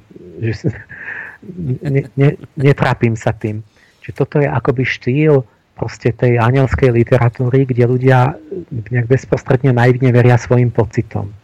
A nemajú ten kritický odstup, ten element, že moment, ja áno, mám nejaký pocit, nejaké pocit vnúknutia, ale ešte teraz musím sa s odstupom pozrieť tým kritickým rozumom, že to je pravda, pravdivá informácia z neba, alebo to vzniklo v mojom mozgu, alebo je to náhodný nejaký, alebo preto, že si to želám, alebo čo. Alebo je to len kolektívne napríklad nevedomie, povedzme myšlienkové útvary tej skupiny. Že tam napríklad vidíte u tej Doreen, že ona kanalizuje, channelinguje kolektívne podvedomie Ameriky. Že keď to tam je u nej, tak napríklad ona povie, u nej prehlasí, akože, že existujú iba dobrí anjeli a nie zlí. Mhm. Ju netrápi, že vlastne niekoľko tisícročná tradícia toho, že existuje padlí anjeli, zlí anjeli, že to je nebezpečné a tak, že ona to poprie za 5 minút, lebo všetci jasajú. Lebo všetci v Amerike, tam v tom kolektívnom tej duši Ameriky je tá pozitivita, že vlastne všetko je dobré. Iba sa smejme a všetko veríme, že dobré a o zlom nehovorme. A ona im to povie, potom má aplauz, všetci sú nadšení, súhlasia, ale ona vlastne hovorí to, čo akoby jej, ako keby tie myšlienkové želania tých ľudí, jej podvedomie navonok vyslovilo, čiže niečo, čo možno vôbec nie je pravda, len si to želá tá tá skupina, to podvedomie, ona to vysloví, všetci sú nadšení, to je to, čo som si myslel, a spoločne sa oklamú, a tým, že ona povie, že to je od Boha alebo niečo, tak si povedal, tak máme potvrdenie, ale ona im hovorí ako, možno ako médium vlastné myšlienky, vieš, že vy by ste prišli k nej, želáte si niečo, ona je tak citlivá, že vám povie to vaše želanie, povie vám, že to hovorí Boh alebo niekto vyšší, a vy si poviete, no to je ohromné, no presne to som si myslel a teraz to mám potvrdené, lebo to povedala nejaká vyššia bytosť. Ale celý pôvod toho je iba vaša, že to bolo iba vo vás a ona vám to iba odzrkadlila. Čiže oni nad týmto oni vôbec tam není myšlienkový proces, že by oni rozmýšľali, že čo keby sa mohlo stať niečo také. Si s tým nelámu hlavu. Mm-hmm. Takže potom výsledok tých kníh je taký, že tam je časť vecí, ktoré sa zhodujú a zistíte, že to je vždy len tá časť, ktorá je z tej starej tradície. Mm-hmm. Napríklad je chronicky známe, že Michael bojuje s drákom a tak. No tak to aj ona tam bude mať. Ale ako náhle idete ďalej za hranice toho, čo je známe z tej historickej tradície, že kde už majú byť tie poznatky vlastné tých jasnovidcov, tak tam zistíte, že každý vidí niečo úplne iné. Že ja neviem, čo si vymyslí, že Michael, kto to bol, že má za úlohu opravovať domáce počítače a technické prístroje. Že akoby také nové informácie o tých anielov. A zistíte, že to ani neviete, to ničím to nie je opodstatnené a každý to vidí inak. Čiže no, ja som, myslím, ja som za to, aby to skončím už to, že ja som za to, aby ľudia boli tak otvorení, experimentovali, aby sme hľadali tie tajomstvá a proste duše a tak, ale že musí sa spojiť tá sympatia, tie citové nadšenie s tým rozumom, to je to ťažké, lebo vznikajú také polopravdy, alebo štvrťpravdy, alebo také možno desatinkové pravdy, čo v podstate je to nejaký spletenec veci, ktoré potom sú nepoužiteľné. Dobre, ja si myslím, že ste dostatočne vysvetlili názor na knihy tejto spisovateľky, ale Jozef ešte poslal aj druhú otázku, teraz z iného súdka, že podľa vás, čo sa s nami deje, keď spíme a sníva sa nám? Ako rozumieť obrazom, ktoré sa nám objavujú v snoch? A dodáva, že by bol rád, keby sme niekedy urobili celú reláciu o spánku, o snoch a o zmenených stavoch vedomia. Takže otázka, ako rozumieť obrazom, ktoré sa nám objavujú v snoch? No, ako im rozumiem ja, no tak podľa tých spánok je jedna zo záhad vedy. Nepochopená vec, tajomná, prevedu. Freud myslel, že to je výraz želaní nenaplnených, že keď som po niečom túžil a nemohol som to mať, tak sa mi to sníva v noci. A dneska sa vie, že to je príliš zjednodušené a že vlastne funkciu spánku tí neurofyziológovia nechápu. No, tak sa dohadujú, že to nejak musí tomu mozgu, že to na niečo musí potrebovať, keď to robí, že nejak sa tým, ja neviem čo, a nevedia na čo práve. No a potom sú tu tie mimovedecké, jednak starobilé alebo aj novodobé dohady, že sú ľudia, ktorí povedzme, mali zážitky, že v spánku vidia budúcnosť pre kognitívne sny. A potom to znamená, že to musí byť v hre niečo iné, než len činnosť mozgu. Alebo ľudia, alebo vlastne v podstate v tej nejakej starej tradícii sa to bralo za nejaký skutočný svet, že v podstate v tom spánku človek ide do astrálneho sveta, ktorý je reálny a že proste môže astrálne putovať a tak. Hoci dnes zase tí vedci tvrdia, že to je ilúzia, že to je vlastne iba taký zážitok, že máte pocit, že ste boli mimo tela, ale v skutočnosti ste to iba v mozgu vzniklo, v nejakom centre. To by sa dalo samozrejme rozlišiť tým, že keď ja pri tom vystúpení z tela vidím niečo, ako teda niektorí referujú, že pri tých zážitkoch práhu smrti, že videli, že sa prešli v astrálnom tele po nemocnici a tam videli, čo je na iných poschodiach za zamknutými dverami a tak. tak by to znamenalo, že to zase nemôže byť iba v mozgu.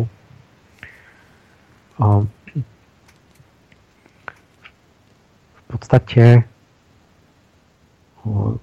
aj keď tú otázku, keď ju necháme otvorenú, tak z hľadiska akoby takého toho môjho duchovného obrazu v podstate človek v snoch vstupuje do tej astrálnej roviny. Mm-hmm. Čiže v prvom rade do svojho astrálneho tela vidí, čo tam je, čo je veľmi dobré pre seba poznanie. V podstate vidíte svoje duševné procesy, ako keby ste sa dívali na nich zvonku, ako keby to bola nejaká krajina, nejaké bytosti, ktoré tam vystupujú. Mm-hmm.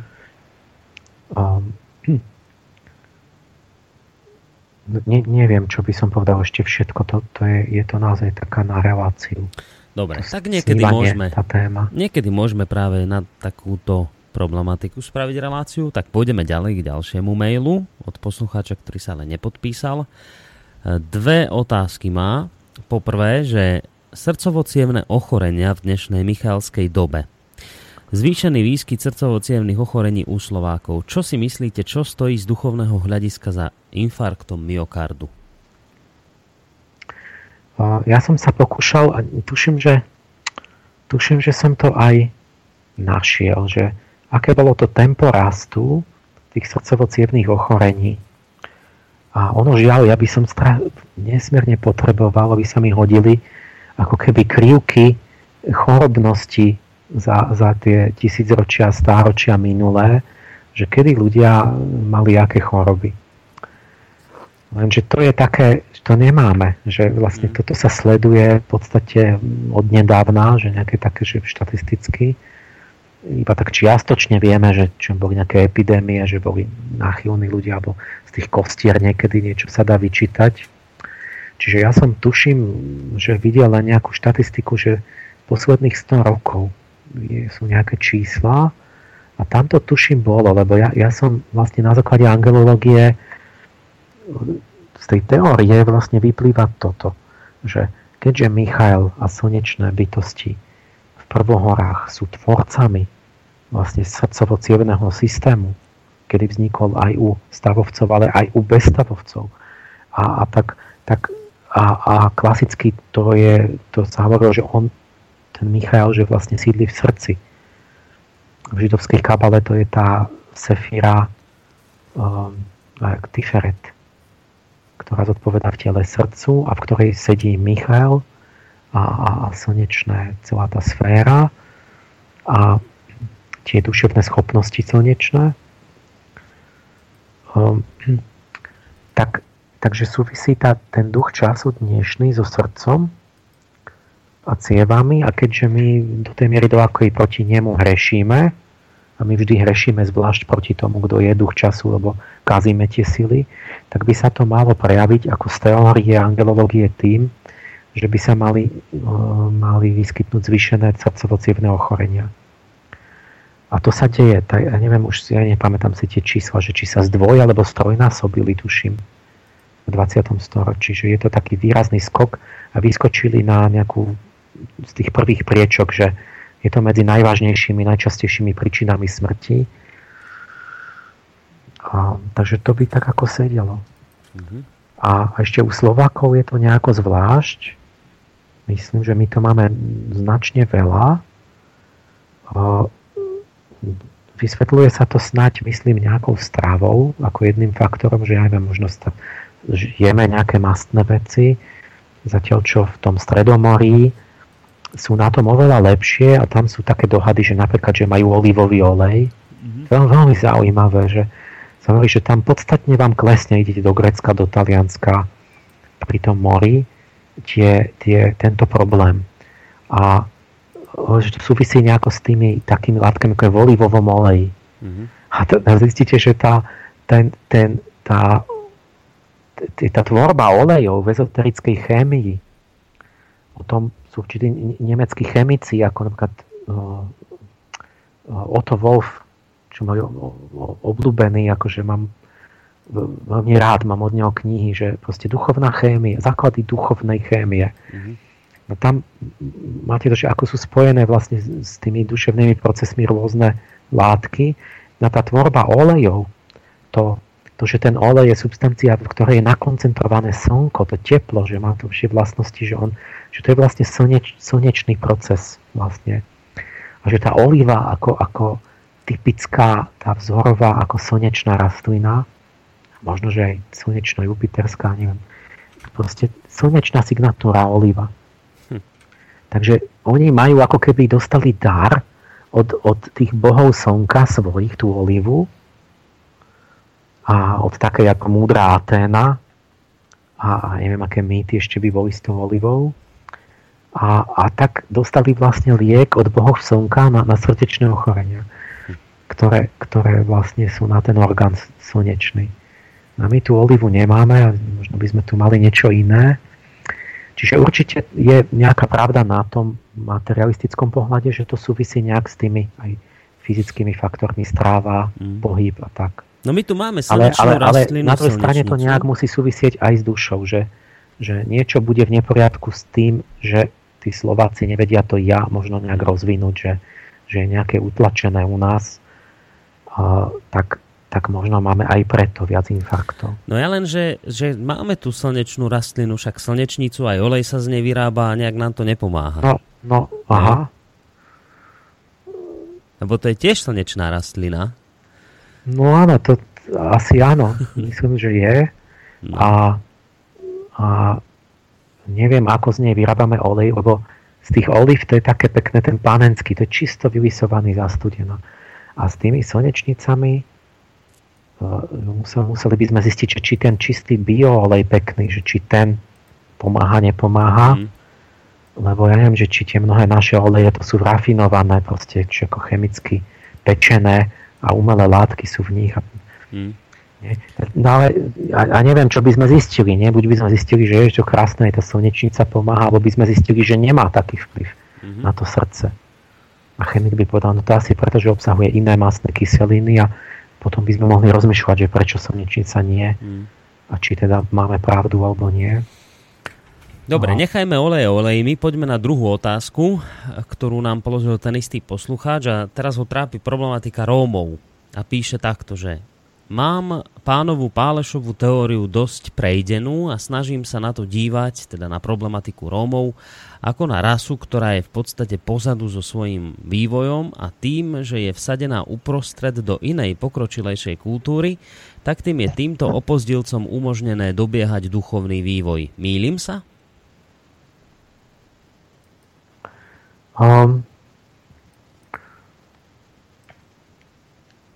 No, možno nejako tak aj. Ako, to ťažko, tá skutočnosť, ona je vždy tak mnohostranná, že človek nejaký aspekt povie, ktorý je tiež pravdivý, to znamená, že mnoho iných vecí nie je tiež pravdivých. Samozrejme, že je to, tak Rómovia sú iná kultúra, majú veľmi iný pôvod, lebo sa zrejme prišli z Indie, a kde sa pohli možno pred 1000 rokmi, alebo kedy a niekedy koncom stredoveku sa objavujú v Európe. Čiže to je evidentné, že proste akoby majú iné za sebou etnikum a iné tie zvyky a tak, a že to nejak tak pretrváva. Teraz keď máme hodnotiť, že či sú zaostalejší, tak čo by niektorí nesúhlasili asi, že kulturologovia, že ale tak ono v podstate každý vidí, že teda sú asi v mnohých smeroch zaostalejší. Aj keď v niečom inom môžu mať lepší talent a tak. Môžu byť akože sú pred nami alebo čo, ale a že zmysel, vlastne tá otázka hovorí, že či teda zmysel je ten, že sa môžu dovyvíjať. Tak áno, ja keď chcem byť duchovný dejepisec, tak hľadám ten zmysel v tých dejinách, že to nie je len nezmyselné. Tá interakcia tých etník potom by má,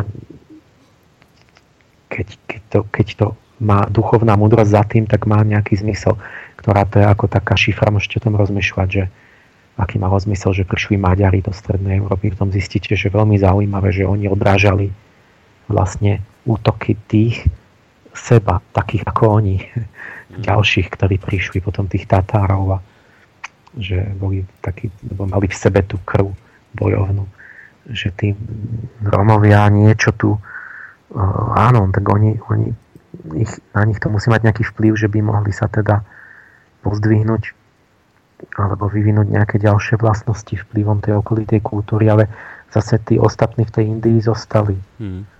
A aký pre nás to má význam? Možno nejaký význam to mať musí. Že je to pre nás nejaká výzva, že čo teda, jak to s nimi zvládneme. Dobre. A že si uvedomíme, že sú tu nejaké rozdiely. To vyvoláva mnohé otázky.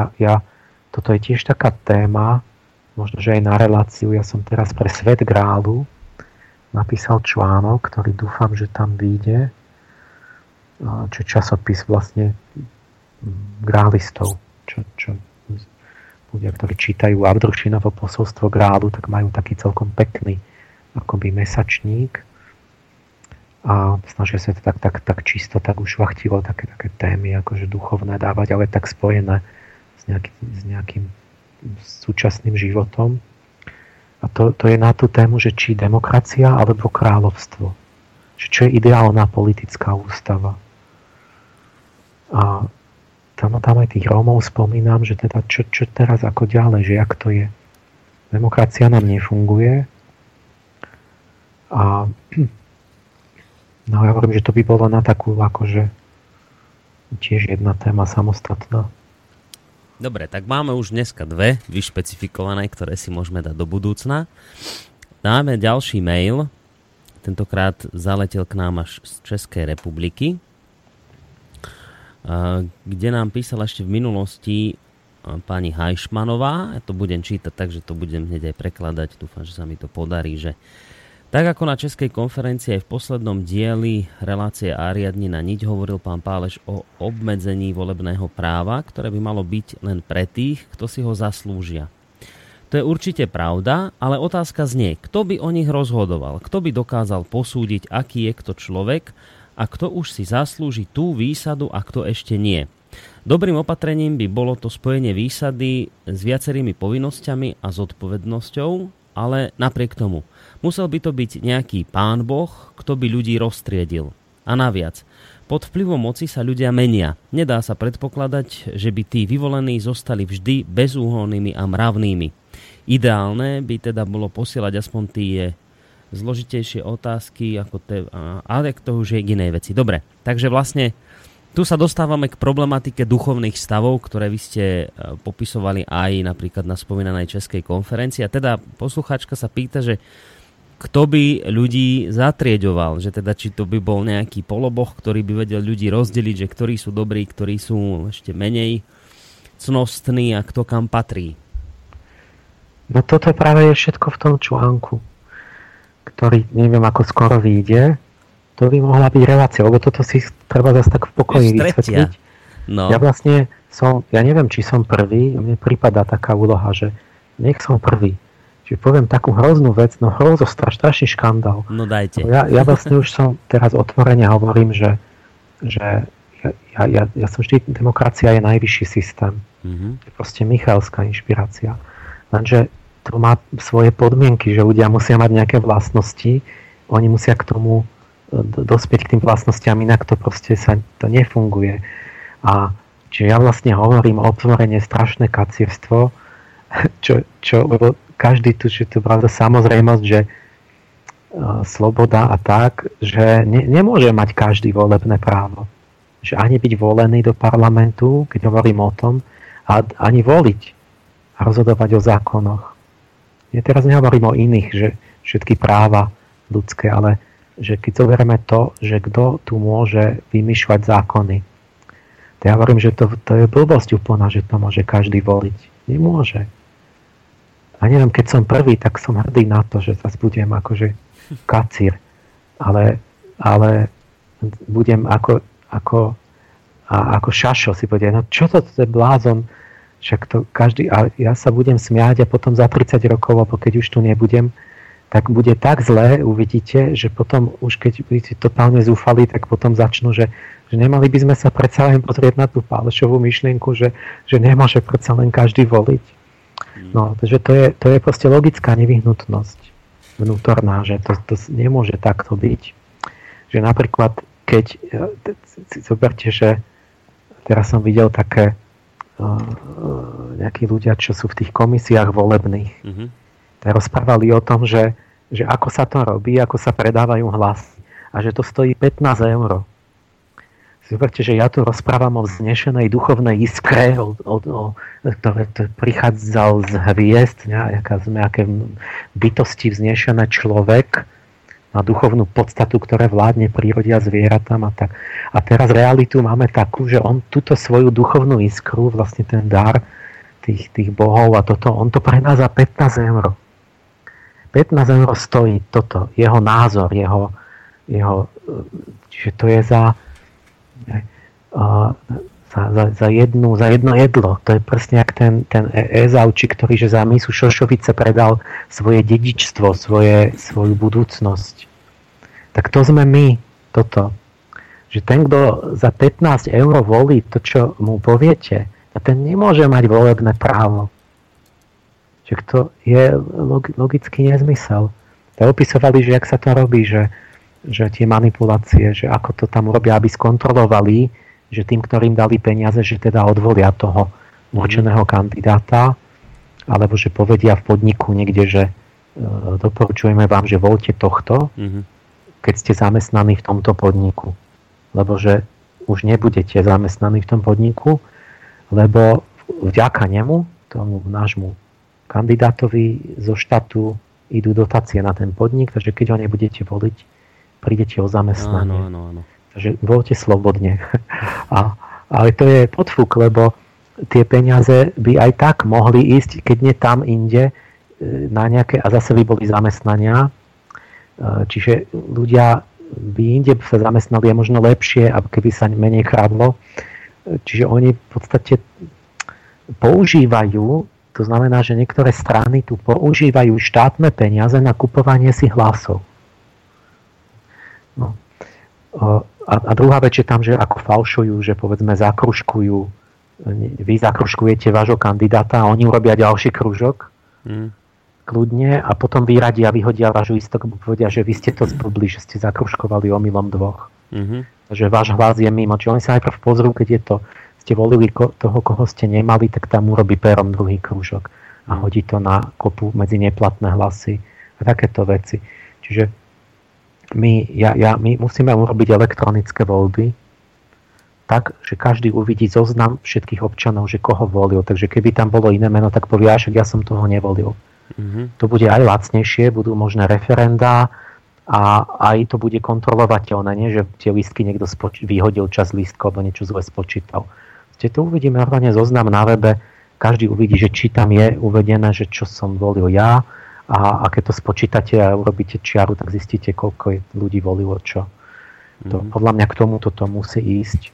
Ale to som chcel povedať, že hovorím, že nemôžu mať všetci volebné právo, ale tam práve rozoberám, to si treba, že jak to teda bude, že ja vlastne mám taký koncept tých slobodných duchovných stavov, či nejaká akoby novodobá metamorfóza tých šlachtických stavov starých a tam príde sa k tomu bodu, že kto teda nás zaradí, že kto bude grof, kto bude iba barón, alebo kto bude obyčajný a to je horšie, to nie, že to ľudia nemôžu, ale aj by keby to urobil ten Boh, ktorý je vševedúci, že by to urobil zaručene dobre.